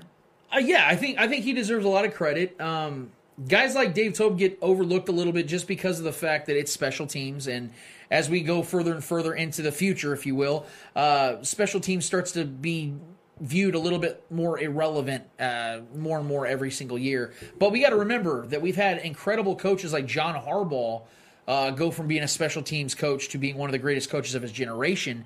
Uh, I don't know if that's ever going to be Dave Toub. I think he's a little bit later in life than John obviously was when he took over the Ravens. Nevertheless, uh, Toub has been here for as long as he has because he gets results. He gets things done. I, I don't like some of the lack of awareness sometimes where the Chiefs get these stupid penalties. It seems like all, every single week. But overall, I mean, I don't think, and, and we're gonna do we're gonna do this really hard, real quick. Um, I don't think the Chiefs have given up a single kick return since Dave Toub has been here in the last seven seasons. I don't think they've given up a single kick or punt return since he's been their uh, special teams coach. So without question, Toub deserves a ton of credit. Yeah, I personally, honestly, I have mad respect, and I love Dave Toub. Um, especially, I think he was a he played a big vital role for Tyreek when he first came into the league, um, learning how to utilize him. And we all saw Tyreek's breakout year. I mean, the year when he, as soon as he hit the field, I mean, he was an, incredible, an incredible weapon. I think you can credit Dave Toub to that, to getting him ready and, and acclimated into the the system. Um, and we saw, we you know, like position coaches, positional coaches. It, that's a hard thing to do because if anything goes wrong, you know you're getting looked at immediately. It's not always the head coach that gets looked at immediately. In the end, it will be the head coach um, that pays for a lot of that and takes the brunt of the blame. Um, and any head coach would take the brunt of the blame for anything like that. But Dave Toub's always been a, a, a he's always displayed humility. He's always been the first to tell you know if if there was a shitty moment in the game and it possibly cost him the game or was a, a vital part of the game that w- almost cost us the game. He's always the first to talk about it and admit his faults, um, not having his guys ready prepared for a certain play or whatever. But we also seen him have his guys ready, like big moments, like the, Texans playoff game this past season. When that big turn of events play happened, when the, the you know they tried to do that fake and we were ready for it, and Daniel Sorensen was there, uh, or the ball popped up, and you know we had guys ready to catch the ball with Darwin Thompson being there, just guys being alert and ready. Um, it, it's that's a that's a tough position to coach because um, you're you're responsible for so many guys, you know. So um, and it's that's probably the most unpredictable part of football is special teams. You know, you never know which way the ball is going to bounce. You never know what's going to happen. Who's going to get blindside blocked? So many different things. Um, so it's a lot of responsibility. He's been one of the best at doing that. Um, I do hope he has a, a, um, a career as a head coach eventually in this league because I think he he will be a good head coach eventually. But yeah. Maybe I'll I learn love how to him. pronounce his name. That'll be exciting. It's Tobe, Tube. Yeah, I, always don't. call I've, Tom. tube. You say tube? I've heard, no, I've heard people. I've heard people pronounce it that way. I'm just saying. No wonder Donnie asked about the tube of toothpaste and then Dave Tube. Clearly, we've just been There's talking a- about the coach. they're connecting Hello. dots here. correlation there. Yeah. uh, Donnie asked a really great question here. Um, he said, "So far, and I know the NFL season is young. And is there a better candidate for the NFL Walter Payton Man of the Year award than LDT?" Man, that's a that's not. I don't even think that's a good question because I don't think there's any question. Um, there are some really good guys in the league. Uh, you have your Greg Olsens. You have you know you can name them. I mean, there's great dudes in the league. Uh, let's chill on Brees for just a second. But yeah, overall Brees is a good guy. But Great guy. Uh, well, he's donated what five million. no, no, he's yeah. Brees has been donating the shit out of some money, so I'm going to definitely give him some praise. But my point is, there's been a lot of guys that deserve that uh, that honor every single year. To be able to sacrifice your career, essentially, like I, like I said earlier, and, and to to walk away from an opportunity of adding another ring, which could even potentially put people into other careers or even the Hall of Fame, Mm. just because of ring totals. We've seen that consistently too. LDT is saying, I'm going to walk away from all of those awesome opportunities to simply help those that need help. And and, and he doesn't even know what he's really walking into. And that's I, I don't know if there's anything more honorable than that to to sacrifice your own wants and desires, something you've worked your ass off for tirelessly, watching game film late into the night, uh, snapping your freaking leg on the field, and coming back from that and putting up an incredible follow up season and winning a ring. Like I could continue to sing the praises of LDT, but to put it as bluntly and as honestly and as quickly and as efficiently as I possibly can, I would be rather disappointed if they did not award him that just from the optics standpoint alone. I mean, there's more examples to go as the season goes on because it's obviously this it's not that's not voted on yet. There's a lot of things that could happen. Uh, J.J. Watt's always a guy up there for for what he does with that community. He's one of the best humanitarian people uh, as far as the, you know, as a spokesperson for doing things for his community in this league. Um, what he did during the floods and all that stuff in, in, in, Texas was incredible. The guy's definitely always doing something. Drew Brees is always a candidate as well. There's a bunch of uh, guys that are always up there in the running. Uh, Larry Fitzgerald is always one of those guys. Um, so you can throw a bunch of those names in a hat. And there's always a guy that pops up too that does something. Um, who knows? Patrick Mahomes could be one of those guys too. You never know. Um, but yeah, LDT, I, in my mind, as far as right now, I mean, for you to drop, you know, for you to leave your career in a dangerous game and then go into a more, even more dangerous field uh, to provide help, you know, um, whether in Canada or in the U.S., no matter where he's doing it, he's you know he's he's using his expertise to help for a, a greater cause for the the community of this this country or Canada's country. Um, so I mean, it doesn't get much more extreme than that. You don't sacrifice much more than that than what he did. So he's definitely deserving of the award for sure. I dig that. Um, so we're going to stick with the Chiefs. We're going to get through a few of the Chiefs questions that Donnie has. Uh, if Brett Veach continues to build up this linebacker core mm. with younger and faster talent, will it cover up for the lack of talent at corner? Even though I can see Brett Veach continue to take late round corners. Oh, it absolutely could because I've seen what this team can do without that said depth at linebacker. Yet the corners continue to get the job done. Uh, I, I want to give, and not to like go around Donnie's question, but I, I, do think that although the corner's position isn't elite in Kansas City, I think that they deserve a little bit more credit than what they get on a normal basis because although they don't have, like I said, glamorous names and big time recognizable figures, they've done very well. Bashad yeah. Breeland and Charvarius Ward. I mean, we've praised him on here. I think Charvarius Ward is going to be the breakout player of the Chiefs this year. I truly believe that. I think he's going to finally start getting recognition because of his growth every single year we see it. Um, but to answer your question, Donnie, now directly, yes. If Willie Gay Jr. pops and this guy ends up becoming the next Luke Kuechly or, or, or Bobby Wagner style guy, then yeah, we're not. We're gonna be like, what cornerback situation? We don't. I mean, because the, the middle of the field is gonna be so filled up and so strongly rectified that we're not even gonna be worried about the middle of the field more. Therefore, making the cornerbacks position and the safeties for that that that matter even easier. And with Juan Thornhill now uh, on the pup list to start the season you're going to need your linebackers to be as, as, as, as on point as possible. So, yeah, I definitely think it's going to help not just the cornerbacks, but like I said, the safeties and the guys up front. The interior defensive linemen, their jobs are going to be a little bit easier, too. It's going to work out for everybody if these linebackers click. That's the that's the that's the beauty of being a Chiefs fan right now. We we, we have depth everywhere already. Um, and uh, the, maybe the most shallow positions we have is probably corner. Um, but we're building depth. Uh, it's been so long since we've had depth like this on the defensive side. Um, we've had, we've always had, we've had good offenses here and there. We've had good you know, wide receiver cores and good. We've always had great running back production in Kansas City. Um, About to have more. That's what I'm saying. So like, it's nice to have both sides of the field taken care of. Especially, it's just it's a glorious feeling, man, to, to see the Chiefs have depth and defense. Um, but if you know me, if you ever talk to me about what I want, I always want more corners.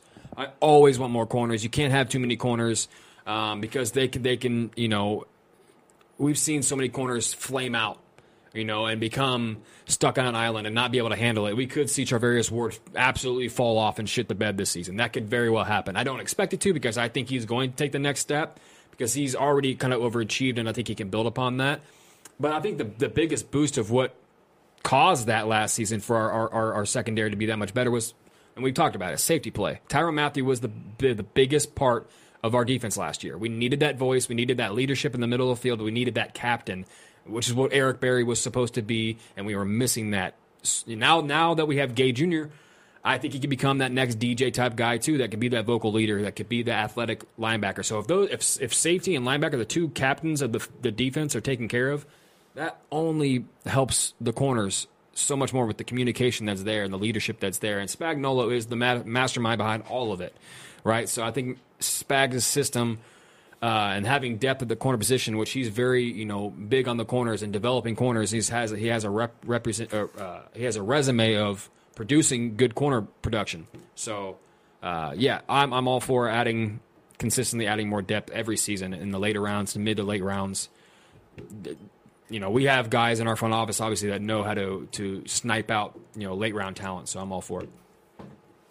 I dig that. So, sticking with Chiefs once again, we got to talk about big news at some point.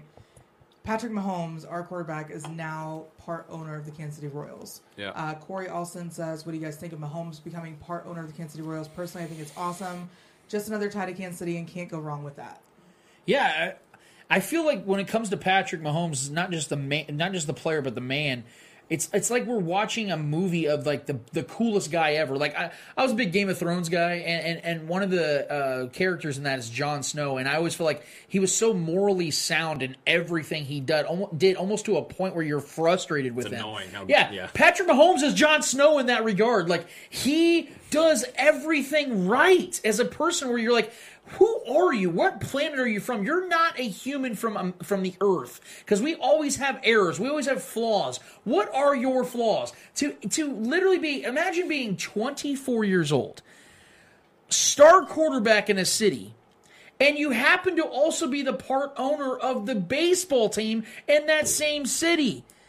I mean, even the Detroit Tigers, who drafted Patrick Mahomes in, in, in the 2017 draft, was like, well, we knew he was going to get in baseball, but they're not mad. They're like, they're saying it in jest. Like, he can't even piss off the team that drafted him, and he chose to take football over them. Like, he does everything right, and I thought this was like I did not expect this at all. I didn't expect that he was going to ever become the part owner of the Royals. I mean, I knew he was going to get into business and you know endeavors, endeavors, and ventures, and all those other cool things. But to hear it, it still didn't shock me, even though I didn't expect. If that makes sense, like I didn't expect it to happen when I saw. it, I was like, eh, that sounds like something Patrick would do because he does everything right and it excites the fans. It's great from a viewpoint standpoint. I think he's going to help the team make a comeback. I mean, I'm just kidding about that, but I think he's absolutely going to help this team move forward in the right direction just from the branding standpoint alone. Just from the fact that you know he's going to have a hand in something. I don't know how much he owns of it, but I think it's an awesome thing. I just think it looks cool. It makes everybody feel good. And honestly, we need things like this. We need some positive stories right now in this type of climate that we're living in right now. And Patrick Mahomes just continues to shell them out. So hats off, man. He just continues to prove that he's the greatest thing that's ever happened to this city. Straight up. Not even just sports. I mean, just the, the pure happiness that he's brought. Like I said, not just sports fans, but just the city in general. He's one of the most recognizable pe- people in you know the United States already. It's just from his popularity and, and what he's done on the field, and the success he's had already at this this ripe young age. Um, it's exciting. I, I, I mean, he's a winner, so hopefully he brings that winning, you know, him having that share of the team, and hopefully he can bring, you know, a winning mentality to the baseball team again. Um, you know, and and and and if he has any kind of say so or any kind of you know hand in the in the basket of what's you know the what moves are made or you know what you know rebranding or whatever, I think he's just he's just a winner in everything he does. He's a talented guy. He's a smart guy. Uh, he was you know a well raised guy. He's got a great head on his shoulders.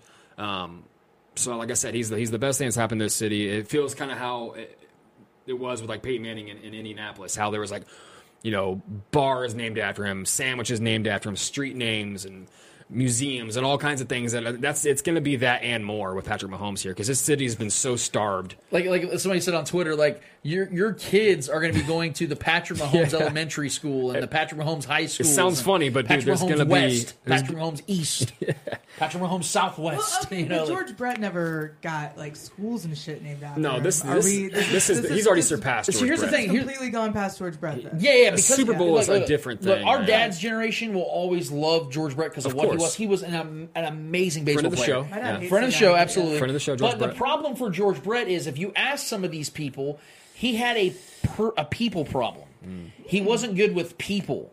He was he was not embra- He was very very just bah humbug type of person. I mean, I've heard the same story from 58 different people Yeah, yeah. where you try to ask for an autograph, go fuck off, go fuck yourself. Like that's the kind of attitude you're getting. Like, bro, you're my childhood hero, and you just crushed my soul, and I just asked for an autograph. You could say like, nah, I'm not feeling it. That's your prerogative. But to sit there and like literally like verbally assault somebody just because they asked for your autograph, somebody who adores you, like that's some bullshit. Yeah, the humility that comes with Patrick Patrick Mahomes. That's what I'm just, saying. It's, it's it's it's a different, like you said, he's like, he's from another goddamn planet. He's from another planet, man. He's he's Yeah. not like George Brett's talent was all time Like, baseball wise, yeah, but if you, can, if you could create an athlete that has superstar potential or is a superstar already, not even in the making, is already proven he's a superstar, He already has nothing to prove, and he's who he is, and he has the humility, and he's a you know the way he delivers and and, and, and you know says things, he doesn't talk down to people. You know, you walk up to him anywhere, he's going to talk to you. It's not. He's never. He doesn't have that. He doesn't carry that superstar mentality. Yep. If you had like if you had like an alt like a franchise quarterback starting kit, Yep. you just paste copy and paste Patrick Mahomes' DNA. He's got it. and everything, you got man. it. and I'm Like, just. straight I up. can't. I'm. Please don't get the idea. And we sound I've- like homers. I we just- sound like it's- homers. Well, dude, it's because we've been we've waited for this moment, and I speak for a lot of people of the Kansas City area. This is something we've waited for. We've dreamt about this. And I This- agree. This is wet dream material, man. I agree that it's obviously something we've been waiting for, but I, it's even better than what we expected. Right. Therefore, Yeah, I would yeah. It's like to believe. Yeah, yeah. I would like to believe in myself that if Patrick Mahomes was to play for the Saints, Right. or he got drafted by the Cardinals or something, we'd be saying these same things. It just Yeah. it wouldn't have as much meaning to It- us. through we envy. could just address it. It'd be like, through envy and- and- yeah, yeah, like and man, covet. we could have got we could have We'd traded him for the guy, and I'd be sitting here getting triggered a Ron Swanson type of trigger again. Why like, not us? why did we trade him for Patrick Mahomes? Now it's us, You know that could have been love now, now it's our turn. Thank Right. you. That could have been us. You know, I could be sitting here bitching about that. Instead, it is us. That's why it sounds like we're being homers. We're really just addressing the man and the player for what he really is. Right. We're not used to having nice things. It's okay. Exactly. It's, So don't it's- blow it's it. new. It's very new. Um, and we got Brian Herbert coming in. Uh, we had him join us a few weeks back as a new fan. Yeah, welcome back, man. So uh, let's talk about something less positive. Breeland's possible four game or more suspension, right? Mm-hmm. Yeah. So do we cut him and sign a number one? Uh, Logan Ryan is currently a free agent and available. Uh, he thinks that would be a good fit. Thoughts on the cut? Any good fits out If, there? if Braylon Speaks gets cut, I, I will probably give the Chiefs another standing ovation because I think Brett Veach made another awesome decision. This guy has been he's he's been a waste of a pick in every meaning of the words waste of a pick. Um, the people I trust the most, which game study and game film, said this guy isn't even he has really nothing to his game that even shoots off the board that makes you think that he has promise. Yes, he lost weight. Yes, he looks like he's in great shape and all that. I know guys that go to the gym every single day that can't play football. They're in peak shape. Um, that that's my point. Is that I think that uh, that Breeland is. If, there was a dark cloud over Kansas City at all when it comes to the Chiefs, kind of feel like he'd be him. But he's so irrelevant that it doesn't almost even matter. That if he was to get cut, I don't even think it really makes show conversation as much. It might be a one day thing, but then it kind of just falls into the ether of, of sports news because again, he's not even contributing to this team at all. They've done so much without him that I don't even think he matters. So if they could cut ties with that type of scenario and go get a Logan Ryan type of player who I don't even know what, what he would really bring to the table at this time. Solid player. He's a solid player. I don't know what he would bring to this team. I don't know what his fit would be, but he is a name, and I've seen him actually play football, which is something I haven't seen Breeland Speaks do at the NFL level. So at this point, yeah, just cut ties with it if you can. If it's possible, just go ahead and do it because he was a horrible pick to begin with. I didn't even know he was facing suspension. What did Breeland speaks to? It was a performance enhancing drugs, if I'm not mistaken. Uh, yes. I didn't even hear about it. Yeah, he, that. he took something that was on the list that NFL banned, and, and he got caught. And it, I think gas I actually pills? think this was in 2018 when he got suspended. They appealed it. It got moved forward, and then all of 2019 they didn't deal with it because he was out anyway. And now that he was making his comeback, I think he has to serve the suspension this season if in fact he ends up making the team. Uh, Hmm. I think they uh, were talking about Bashaud Breeland in this situation. So the Oh, gas Breeland's station- supposed. Okay, Bashaud Breeland's situation is a gonna say, 14 didn't hear suspension about because of the anything. cop situation. Right, the cop. So yeah, that sorry, my bad. his I didn't clarify that either. No, you're right. Br- Bashaud Breeland, Breeland Speaks had a uh, suspension too. I was gonna so say, there was a spin. Okay, so we got that mixed up. The So Bashaud Bashaud Breeland Breeland the- situation is a lot cut, more heavy. I don't want to cut Bashaud Breeland. No, absolutely not. No, no, no. If it comes to Bashaud Breeland, I'm keeping him even Thank if he has to sit, clearing. serve the. Yeah, Yeah, the, the appeal. The appeal situation is is going to be difficult in itself. I don't know how that's going to work out. All I do know is that Bashaud Breeland has played a pivotal role on this team to win a Super Bowl. We just got done talking about how Willie, if Willie Gay Jr. peaks and pops, it'll make the situation easier. But even if they, even if he doesn't. We've seen this Chiefs linebacking core be absolutely abysmal, and the cornerbacks find a way to get the job done. Now, Kendall Fuller being gone from the uh, the, uh, the secondary is going to make things a little bit more challenging. But Rashad Breeland has been the number one corner on this team for the last two years. I'm going to give him some respect and say that I think even if he serves a four game suspension, the Chiefs have to make do without him for four games, that he's deserving and worthy of being on this team even after that. I don't want to see him get cut. Yeah, our cornerback uh, core is, is very young still, and we need that veteran, that guy, you know, back there that's been there and done it. He's made big plays in big games, and that Patriots game last year was a big play. Yeah. Maybe the biggest play of the regular season, one of the biggest plays of the regular season. Um, so uh, he, he he has his moments where he, you know, that's a- almost any cornerback. You're going to have moments where, you're, where you have a down week or two. Um, but for the most part, he was very consistent last year. He made big plays. Um, if he serves a you know a game or two suspension, so be it. He- He's not cut worthy in, in the slightest. Um, he might be a knucklehead here and there, but, but I mean that's we've. I mean I know we've cut guys for less, but I, I think this new regime, this new front office, Brett Veach's ways, he's not. You know, we're this isn't a Marcus Peters situation. Um, so yeah, I, I even though I do like Logan Ryan as a player, he would be I think a solid replacement if that did happen. Um, because I think they're similar players. Even though I would give the edge to Bashaud Breeland. Uh, but Bashaud Breeland being being a, a part of that Super Bowl uh, team and being a part of the running back crew, I want to do it everything we can to keep the guys that continuity of those that You- crew together. You probably should give us a four game suspension just for mixing up the question like Uh, that. I think it was well. It literally just said Breeland. Breeland. Yeah, that's, it. that's why I was so, confused, like, Well, I I associated- like- yeah, I Breeland was going back speaks. there, I was like, I probably even should heard have about the Breeland clarified. yeah, that Breeland Speaks one. actually did have a suspension in play, so Yeah, I, that's, that's yeah. what I, th- I figured we were talking about. But yeah, Rashad no. Breeland, two totally different. I way mean, yeah, way more valuable. It's Breeland. Then we can, we just don't understand. Gosh, it's clearly everyone else's fault. Well, it's like when you have a player like with the last name Smith or Oh, Johnson. man. You know you're gonna have like twelve dudes on that team it's with funny. that last name. We do have an Alex Smith question. Oh, here we go. Um, because you know Great. he's finally after overcoming all of the.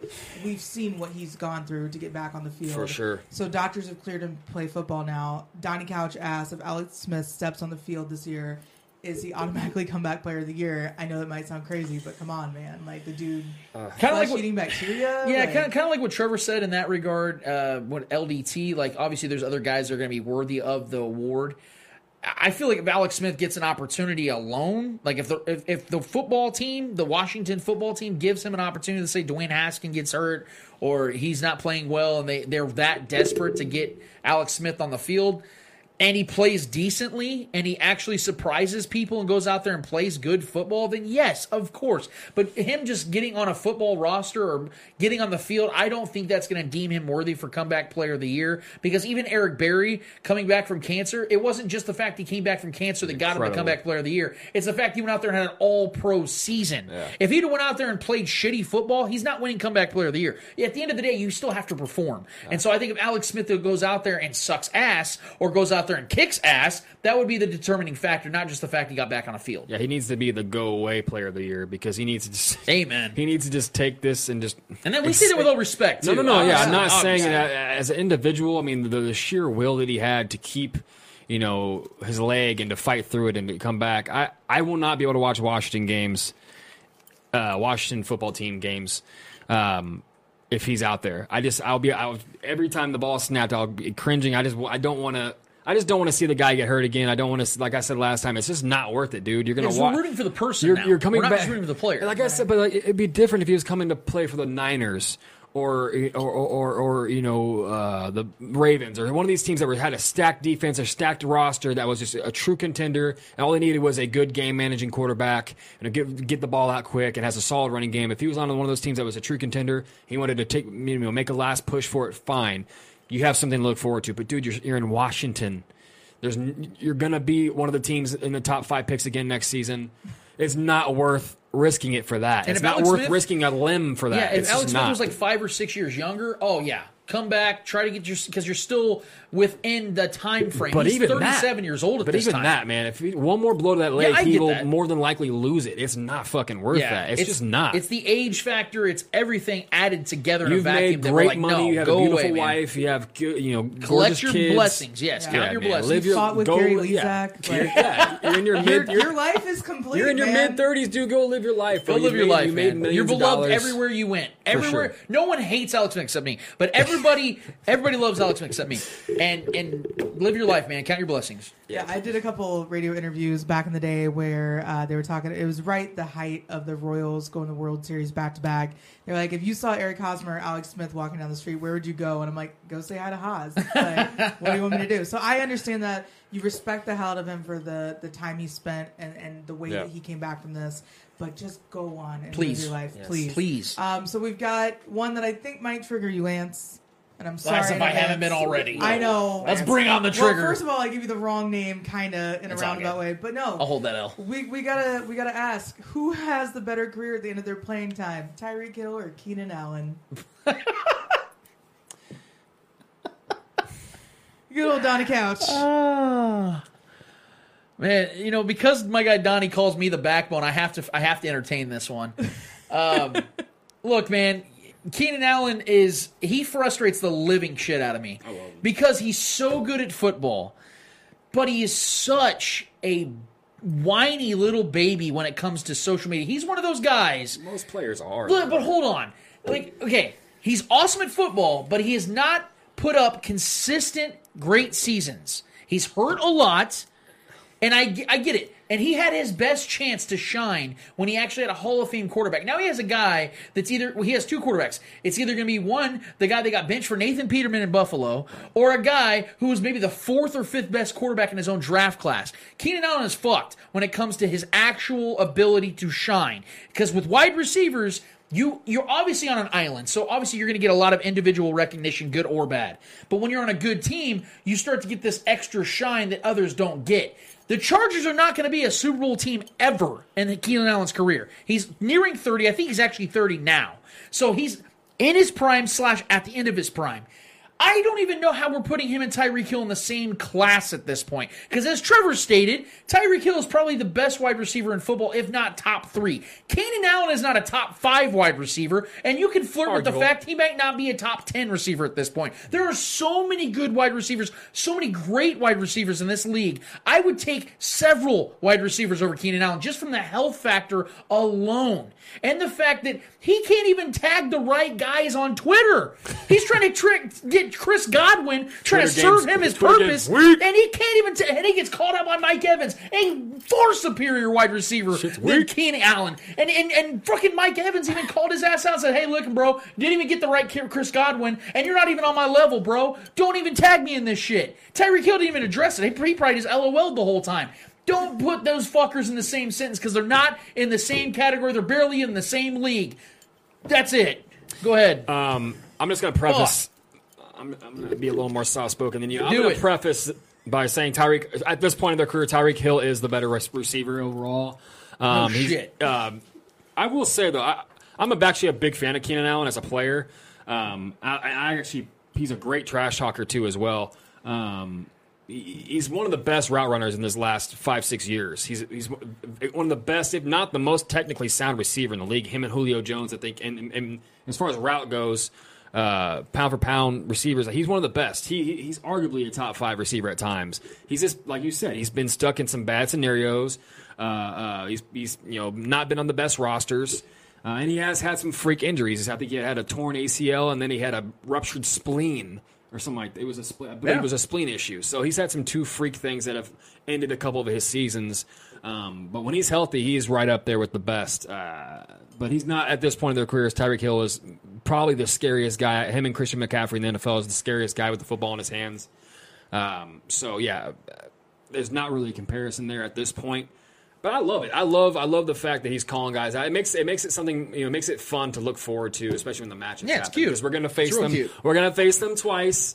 Hey, but he's gotten the better end of the deal sometimes when the Chiefs are facing. He's talked trash even with him and Marcus Peters. He The burned. Chargers have beaten us once in the last like five, six Oh, years. Trust me, I'm not. I'm not Bowl, worried though. about the the win. I was at the loss. game, too, I'm not worried about the win loss ratio there, but yeah, he's he's fun to watch. Though he's a talented guy. And, yeah. We just got to entertain this one just simply because it's a new listener. Stephen York asked Tom Brady or Drew Brees and why. Uh, okay, it depends on what you're talking about. If you're talking about success, it's obviously Tom Brady. It's not even Tomatoes. close. Which one can eat tomatoes?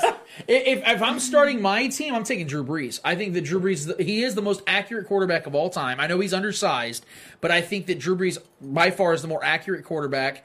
Um, he's been honestly more statistically consistent than even Tom Brady. Tom Brady actually has the years on uh, Br- Brees. I think he's played two more seasons than Drew Brees has. Um, yeah, I, I would I would take Drew Brees uh, over Tom Brady. As crazy as that sounds, for just from an individual standpoint. Uh, I, I know that Drew Brees can be good in multiple systems. I don't know that about Tom Brady. We're going to find out at 43 years old, seeing he's the only 43 year old quarterback that's going to try to play more than six games in NFL history. Can he do it? We'll find out. But I think that Drew Brees is actually the better overall quarterback from an individual standpoint. Why? Why? Why is this question? Um, Just for you, Trev. oh man, yeah. Um, right now, at this point of the careers, I, I'd probably take Drew Brees just because of youth, and I, like you said, he's he's played in two different systems, and he's he's been great in both. Um, yeah, I'm gonna go Drew Brees. Imagine, imagine saying youth for a 41 year old quarterback. like, yeah, he's got the youth on Brady. How old is Brees? 41. like, that's crazy to say. whose Like, hairline is receding more. no, Brees actually has the worst hairline. Yeah, that's that's, the what, thing. that's what I'm It's saying. so like, bad. how Like, are we gonna rate these guys? Yeah. Yeah, it's so bad. I mean, like Tom Brady's hairline is strong. Brady's Brady's or Brady's going to be handsome in 30 years. Like, Oh, you know what I mean? Like this guy, he's got the chisel. But if we're talking fantasy, I might go Tom Brady though because just 'cause- Fantasy football? just because the I was weapons. Or another kind of like male fantasy. fantasy. Yeah, or both of them. You know what Why not? I think Tom right? Brady- he gets much selfish. more Trevor gets selfish. okay. Trevor gets selfish. he really does. He really Greedy. does. I love all these hypotheticals, Donnie. Jesus, like these are intense hypotheticals. We got to talk about this one because it's pretty pretty solid. Who drafts Lamelo Ball in this year's NBA draft? Mm. Because I don't think it's going to be the Warriors. I think Cleveland might be the place he goes, which Oh, it's sucks. it's gonna be the Knicks. It's going to be a lottery pick, though. It's gonna be the Knicks. Yeah, He's a I- I perfect mean- fit for the Knicks. Really? Yeah. I, I love him. I think That's he's, a I good- think that's that- a good yeah, he's call. the best ball brother. I've said it from the beginning. I beginning. hope he lands on When the Kings. Huh? No, we got we got De'Aaron Fox. De'Aaron Fox is better, anyways. We got to Um, move a trigger. I just want to see. I just want to see. Yeah, move it over to Trevor. God damn it! The Kings, the Kings lost to the Spurs tonight, so our hopes are dwindling. But anyways, It actually looks pretty good on Trevor. It does. It just you know natural. You were triggered. You were triggered. no, I think I think he's going to go to the Knicks. I think he's going to go to the Knicks, and I, and I would love to see it because I want to see the Knicks be good. I want to see the Knicks because the Knicks have some good young players on their team. Um, and I think he would fit right in because he's, he's a trash talking kid. He's, he's a God, can you hot-headed imagine kid. LeVar Ball in New York with his, No. his son Lamelo? Lamelo's a baller. I know, but I'm saying like imagine you know LeVar is going to hop on that one, dude. He don't want nothing to do with New Orleans and with Dude, Lonzo. That, would- that would He's made work. peace with that one. That would work. He's made no, no, peace no. You know what I mean? Yeah. That would work in New York though, because New York needs that. New York, you can talk like that. Yes. Imagine Act LeVar like that. Ball sitting next to Spike Lee I would and, fucking love it. and God. I James would Dolan. love- how would Imagine love James that? Dolan and LeVar Ball. Bro, Yes. the Oh. pub, the pub for New York would be incredible. Oh, never lost. Bro, They're dude. like 17 and 60. I think Lamelo is going to be a we don't legitimately count good those. player. You're right. Oh my God! The yes, Knicks, the please Knicks- let that Yeah, happen. the Knicks got to get him. Please let that because he's gonna be a lottery pick, so they're gonna do the, the little mix up. Yeah. that would be badass if he goes to the Knicks. I want to see that dumpster fire. I want to see that dumpster I fire. think he's going to be a stud. I like Lamelo. I think he's better. I- but James. Dolan doesn't deserve a good player. So, like, if Lamelo goes there, I'm kind of hoping We for the need bust the NBA needs the Knicks to, to, to be good. So I think he could be Oh, that guy. Yeah, clearly because they haven't been good in 25 years, and the NBA is flourishing. I'm just. We need them though. No. Yeah, we need them here at the telling Spoken me, yeah, one of the- Podcast. The, biggest market and one of the biggest markets in the NBA and sports in general. The Knicks is one of the biggest sports markets still. So they No, them, them being good would only boost the NBA. Fair So, enough. for sure. Uh, speaking of NBA cities, all that, we got to talk about this. Do you think Kansas City can ever get an NBA team again? Fuck yes, because we have Patrick Mahomes.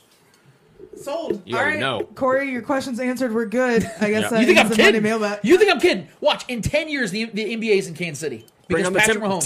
Timberwolves, baby. Come Watch on, it. man. Watch it. The Kansas City. There, there will be a team called the Kansas City Mahomes. I'm not, I'm not Jesus about the name, Christ. but it, it will be because of that man. It- he gets what he wants. He does. He gets what he wants. It's gonna happen. Yeah. If he just gets a wild hair, he'd be like, you know what? NBA tags him. I'm bored. I'd like to watch some basketball. you know what. I'm saying? Yeah. I don't want to go to Tulsa. I would be stoked on life if that oh, happened. oh my man. God, it's gonna happen. We Get need used it. to it, bro. We're not even in our 40s yet. It's I gonna need be it. happening. Yeah, it'd be great. Well, we're ahead of the curve. happen. Kansas City Podcast Network is clearly paving the way for NBA coverage. You We've heard it got here this first, boys and girls. You Go. guys know what you're talking about when it comes to NBA, so it's always fun to talk to you about NBA, not only just Chiefs and all that fun stuff. So um, I'm gonna put a cap on the Monday enough. mailbag. Donnie, we love you so much. These hypotheticals could honestly carry out to other times. So if we're ever, this is a note taking uh, a group of questions. You can copy and paste them and bring them on to next week. That's cool with me, man. So, uh, For Donnie Couch in the group, uh, we appreciate everybody that's chimed in on the Monday mailbag. I mean, we've had legitimately like 40, like 50, 60 questions the last two weeks. Guys, keep them coming, man, because we're all about it. We love the traffic. We love to see the interactions. So every single Monday, I post that onto the Facebook group. Feel free to chime. Literally, whatever it is in the sports world, we do not discriminate here, man. It could be about uh, lacrosse. We'll try to figure out our best analytical point of views on that situation. I don't know shit about lacrosse, I got but I'm going to give it a go. I played Hopefully. I was an all-American oh, lacrosse player. there we go. Bam. If Gats anybody- got you. anybody Gats cares, got, got you. you. Gats got you, guys. That's going to be a catchphrase. Gats got you. I'm telling you. Eh, eh, and- and- hopefully, you'll give us some like NFL, NBA stuff because that's usually where Trevor and I usually Current events, please. you know We're pretend to gonna be talk smart. next so. week. So But thanks again, guys. Seriously. But in the meantime, we're going to get to our final segment of the night. Gat, Trevor, what's it called again? Hold this L. It's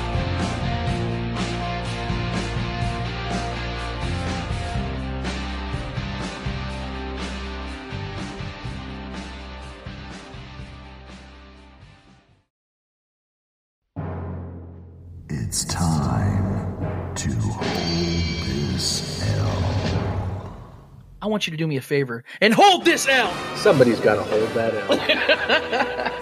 The who? The her. I'm talking like caps lock L L L L L L L L Cool J style. hold that out. Good God, man. Hold this gigantic, veiny, oh, pulsating L. Man, you are one pathetic loser. You ignorant bastard. oh, that was great. Oh, hold Sorry. this L.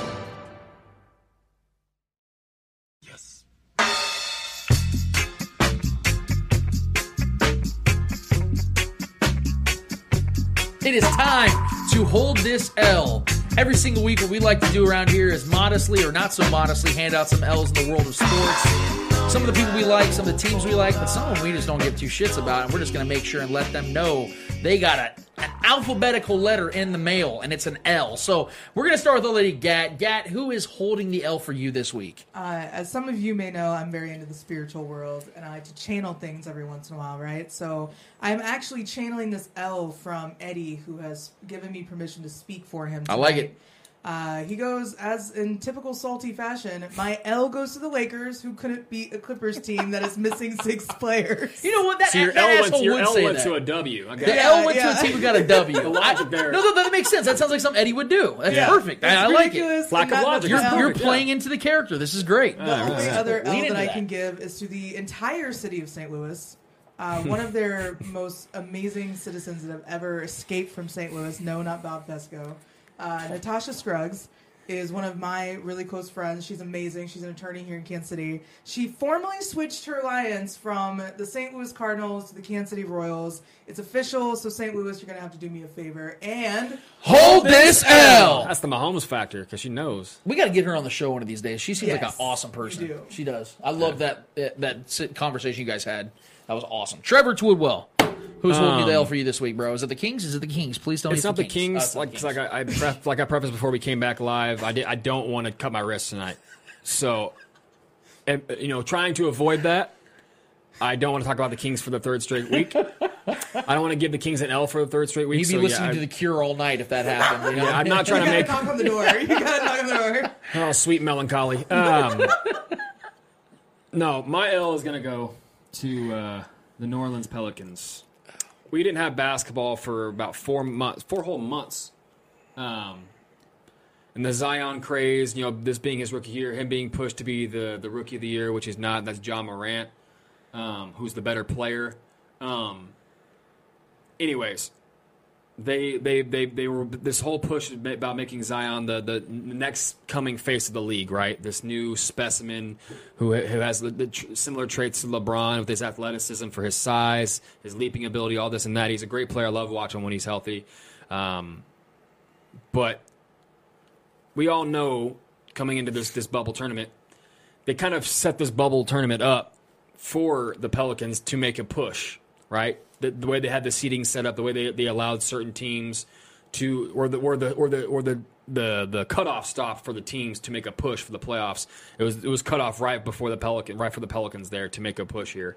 Um, so Pelicans knew going into each game, every game was a must win, right? To make a to make a, a, run for the playoffs. You know, just like the, the- my Kings. Um, but you know, just like my Kings, um, but even on a worse fashion, they only played Zion Williamson, who has been resting for the last four months, like I clarified. Um, as far as we know, has been healthy. I know he had a little. Um, he had like some muscle soreness or cramps or something a few weeks ago when the bubble was just getting going. Um, but he's had all this time off. He's I think he just turned 20 years old. Um, they played him 15 total minutes, and he didn't even play the last seven minutes of the fourth quarter in an absolute nail biter against the Utah Jazz, who, which, like I said, was a must win. The Utah Jazz are already in. They're already in. They're already in the playoffs. I think they're the fourth, the fifth seed, Fourth seed. fourth seed in the West. So they're safe. That wasn't a must win for the Jazz, right? This was a nail biter game that came down to a, almost a, a game winning shot by by Brandon Ingram, who absolutely balled out. Who was might be the best player on that team. Um, but yeah, the fact that you, they they built all this up, you know, all this all this attention, all this press on on Zion, um, all them hyping him up, uh, and just to play him barely 15 minutes. So what is he going to play next next the next game? Is he going to play 16 minutes, 17 minutes? Yeah, when they're four and a half games This is out. what, this is what I'm saying. go. Every game is a must win, right? So it- to me, I just don't understand the logic there of not playing him. And as tight as the game was, this- the last seven minutes he didn't see, he didn't sniff the court. That just doesn't make any sense to me. Uh, and it, the fact that he's your best defensive player, he's a, he's a game wrecker, a game changer with this, his, his pure athleticism right now, and what he could be, could could become. But the fact that this bubble was set up, honestly, for him, for the Pelicans, for his name to be in there to make a ra- you know for, for that revenge game against the Lakers, that could possibly be a scenario if they get the eighth seed, they can face the Lakers, and all those the, the you know Ingram, Ball, and all those guys can get uh, you know kind of a revenge matchup against the Lakers, which would have been great for for you know the publicity of the league and for the turn for the for the playoffs. Um, but basically, I'm, I'm giving them the L because they hyped all this up just to give them 15 minutes, and they lose. It's just I don't understand what what the purpose was. I I, I know Alvin Gentry, the coach, uh, came out and talked about it. That's what that's what he was told. You know, that's what he was allowed to do was give him 15 minutes. I'm sorry if I'm the head coach, I go against all that because it's like I said, it's a must win. If you want to do whatever you can to win and have the most success with this this young talented core that you have here, and by not putting your best player on the floor, uh, the last the final seven minutes of the game when it could that game could have went either way against the fourth seed in the West. Um, it's just it just it didn't make any sense to me, um, and it was a letdown as far as us fans. We want I want to see Zion. As, as big as a Kings fan as I am, I would love to see you know a Pelicans Lakers first you know first round uh, uh, uh, matchup. I think that'd be fun. Uh, there'd be a lot of cool storylines matched up meshed up in it. But I think you know them losing this game is a big blow because now they have to fight even more. They pretty much have to win out just to have a chance now. Um, so I, I'll see, we'll see what they do moving forward with Zion. If they just you know let him go, um, he has a whole offseason, even if they don't make it to rest up, even if he does get nicked up or whatever, which is a high chance of that happening. But for right now, for what I saw last night, for the embarrassment that that was, for him to only play 15 minutes, it made zero sense, and for him not to play, see the court in the last final seven minutes of the, one of the closest, uh, an extremely close game, one to two point game for the final seven minutes of that game, um, was embarrassing. So uh, the, uh, the Pelicans, New Orleans, the entire um, organization over there, you guys are going to have to do me a favor and Hold this L. I don't know how you felt about that. I, that No, was I totally agree. It was going to be, it was gonna minutes. be one of my L's as well. Yeah, it just doesn't make any sense to me. Uh, yeah, it's it's it's. I mean, that's an abomination, man. You're you're four four and a half games out with eight games to go. Well, yeah, let's go ahead and sit out our superstar talent. and it'd be different you know, if they're getting blown out. It'd be different if the they're game. getting blown out. But it was a one point game. It's Eddie. Eddie says that Zion playing 15 minutes deserves an L. Yeah, absolutely. Uh, I think that was a given. That was like a, a layup. You know, well, it was a letdown for fans. Layup the L. first game. That's the game. You know, you let him out there and let him display. You know why he was missed. You know when he was hurt. That's what the fans are missing out on. But 15 minutes is unacceptable.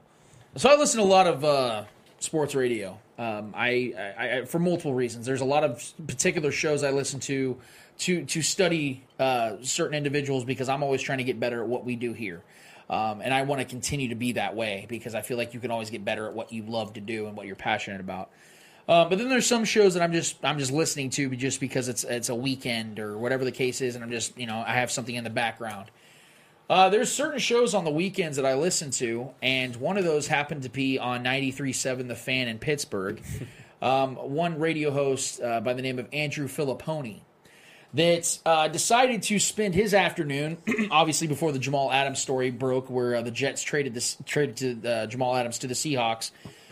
Andrew Fillipponi was dedicating his entire show to literally shitting on the Chiefs. Now, bear in mind, uh, Andrew Fillipponi is a panderer to the Steelers uh, fan base out there in Pittsburgh, and they are one of the more respected, well renowned, most successful franchises in NFL history. So, whenever dynasty, the word dynasty gets thrown out there, I would imagine New Englanders and Pittsburgh people, I don't even know what you call them, Pitts, Pittsburghers, Pittsburghese. I don't know what the fuck you call those people, but the fact is, that these these are the ones that are going to be upset the most probably when it comes to new dynasties, the ideas of a new dynasty. So so Fillipponi decided to take it upon himself to shit all over the Chiefs, and I mean literally take the opportunity to discredit everything they've been trying to do and say, uh, starting with Chris Jones and, and Tyreek Hill calling them knuckleheads and, and, and describing with their words as, as laughable and jokes and calling literally calling them names on a show. Then decides to take it one step further. And I was just sitting there being quiet, listening to the show and whatever the case is, you know, I'm going to let this guy, you know, cook because this is obviously his point of view, which I'll respect. I lost all respect when he decided to um, hint at this idea that Tyreek Hill is the abuser that they claimed him to be. Now, I will forever apologize for the stance that I took immediately because I thought that this was all true based on the edited version that KCTV5 decided to grace upon us. Come to find out there was a, a load of shit and there was another six and a half minutes to that video. And then I quickly recanted my stance on that. And since that point, I've done everything I could to raise awareness for the injustice that Tyreek Hill himself suffered because of that and lost money because of that, almost lost his career because of that. But Fillipponi as lazy as he is in his job that he's paid to do, which is to cover sports and to give an intellectual take on said sports, decides to hint at the idea that Tyreek Hill's the last person he wants to hear from because of those very same reasons. So I took it upon myself to start calling out Fillipponi on Twitter. I started raising some actual legitimate questions. He then drops this phone number on uh, Twitter and on his show. So I said, you know what? I never call on shows. I never call into shows. Changing that today. Decided to call in that Saturday. Talked to his producer immediately. I told him who I was and what I do out here, and I said, "Look, I got some really strong opinions on the Kansas City Chiefs and what Fillipponi decided to take upon himself today. He's about to get some serious backlash. Let's get this conversation going." Producer said, "No problem. Let's get this thing going." I'm on the waiting list. I literally five minutes later get the producer coming back says, "Yeah, Fillipponi says he ain't feeling it, man. Uh, he he'd rather just not talk Chiefs right now. Uh, he understands he's seen your tweets. He'd rather just not talk about it." How fucking convenient is that, Filipponi? How fucking convenient is it? I even invited him on this show this week. We already had a guest booked. I would have gladly added Filipponi to this show. Decides not to do that either. The dude's hiding. The, I, what I can't stand in this business more than anything is people that will put their neck out on the line and say something, and the moment they get called out for it, they decide to cower. Like, what's the point of having a strong take? What's the point of having a hot take if you ain't willing to stand by it? I've had plenty myself. I have every single fucking night on this show. But for some reason, I decide to stand by my own words. I'm no I should be no better than a man who's paid to do this shit. We do this on our free time. But you want to go ahead and, and, and collect your checks and be a coward while doing it. Fuck that shit, man. We, you're, you're invited. Let me put it like this: You're invited to this show each and every week, and I'm going to continue to call you out on it because, again, I take that shit personally because you're lazy at what you do. The, the research is out there. It's called Google, google.com. It's really awesome. You should check it out because it's a search engine where you can find shit that you might be curious about. Do it all the time. It's really cool. Mostly about food because I'm a chubby kid myself. But how about you do this for me, Filipponi, while you continue to decide to reject my invitations to my show? Google the truth. Google the truth about Tyreek Hill. And when the Chiefs start racking off championships and your team's missing the fucking playoffs because you got a 900 pound, 38 year old quarterback trying to throw the ball out there with a broken arm, enjoy the show, buddy. So do me a favor while we're doing all that and having fun at your at your expense. Do me a favor and hold this L. Sorry, did I get a little triggered on that one too? Uh, we've got the exact same thing. spoke My very Little gentle. Pony is what I thought you were saying that entire time. My but Little don't- Pony, yeah. and so did Brian. So yeah. He's invited. Andrew Filipponi is always invited on this show, and I look forward to the day because I just called you out and I'll stand by those words. Not a problem. Not an issue. We'll see what happens. But in the meantime, this show was fun. This was an absolute blast. Uh, Shaggy Shane, appreciate you, bro. Uh, you, you always you always give me feedback each and every week on how you think the show goes, man. You're the most loyal listener that we have. I genuinely appreciate you and everything you do, guys. Please Absolutely. follow his work. You think this stuff's good? Maybe you don't. I don't know. You just maybe watch this for the laughs. He actually has quality content, man. I'm telling you, as much as Gat tries to carry us around here, he does it all on his own. He's an independent man, independent thinker, and I love the shit out of him for that. Uh, amazing family, amazing guy. He really is just thorough. Go follow him, man. But in the meantime, for Trevor Twidwell, for Gat, for Eddie Ortiz, who decided not to be with us tonight, for valid reasons I will give him, but no excuses next week, obviously. For Mr. Clay Windler, for Shaggy Shane, for Al- Andrew Filipponi's coward ass. I am Lance Twidwell here inside the KCP studios telling you this episode 75 is gone. It's done. It's away with. We out of this bitch. See you guys next week. Later.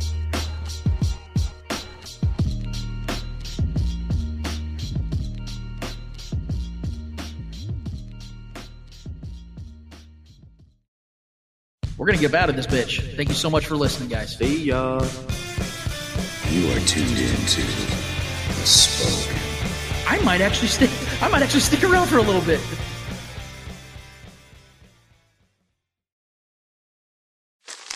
Me, me, me, me, me, but also you. The Pharaoh fast forwards his favorite foreign film, Powder Donut. okay, what's my line? Uh, the only line I see here on the script is get options based on your budget with the name your price tool from Progressive. Oh man, that's a tongue twister, huh? I'm sorry, I'm gonna need a few more minutes.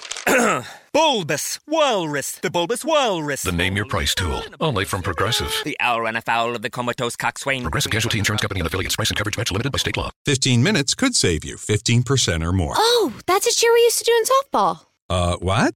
It's uh actually Geico. Whenever someone hit a triple, we would wave our bats and yell, 15 minutes could save you 15% or more. But we never got to use it because we would only hit home runs. Annoying. The phrase is from Geico because they help save people money. Geico? Yeah, they were our team sponsor. Geico. 15 minutes could save you 15% or more.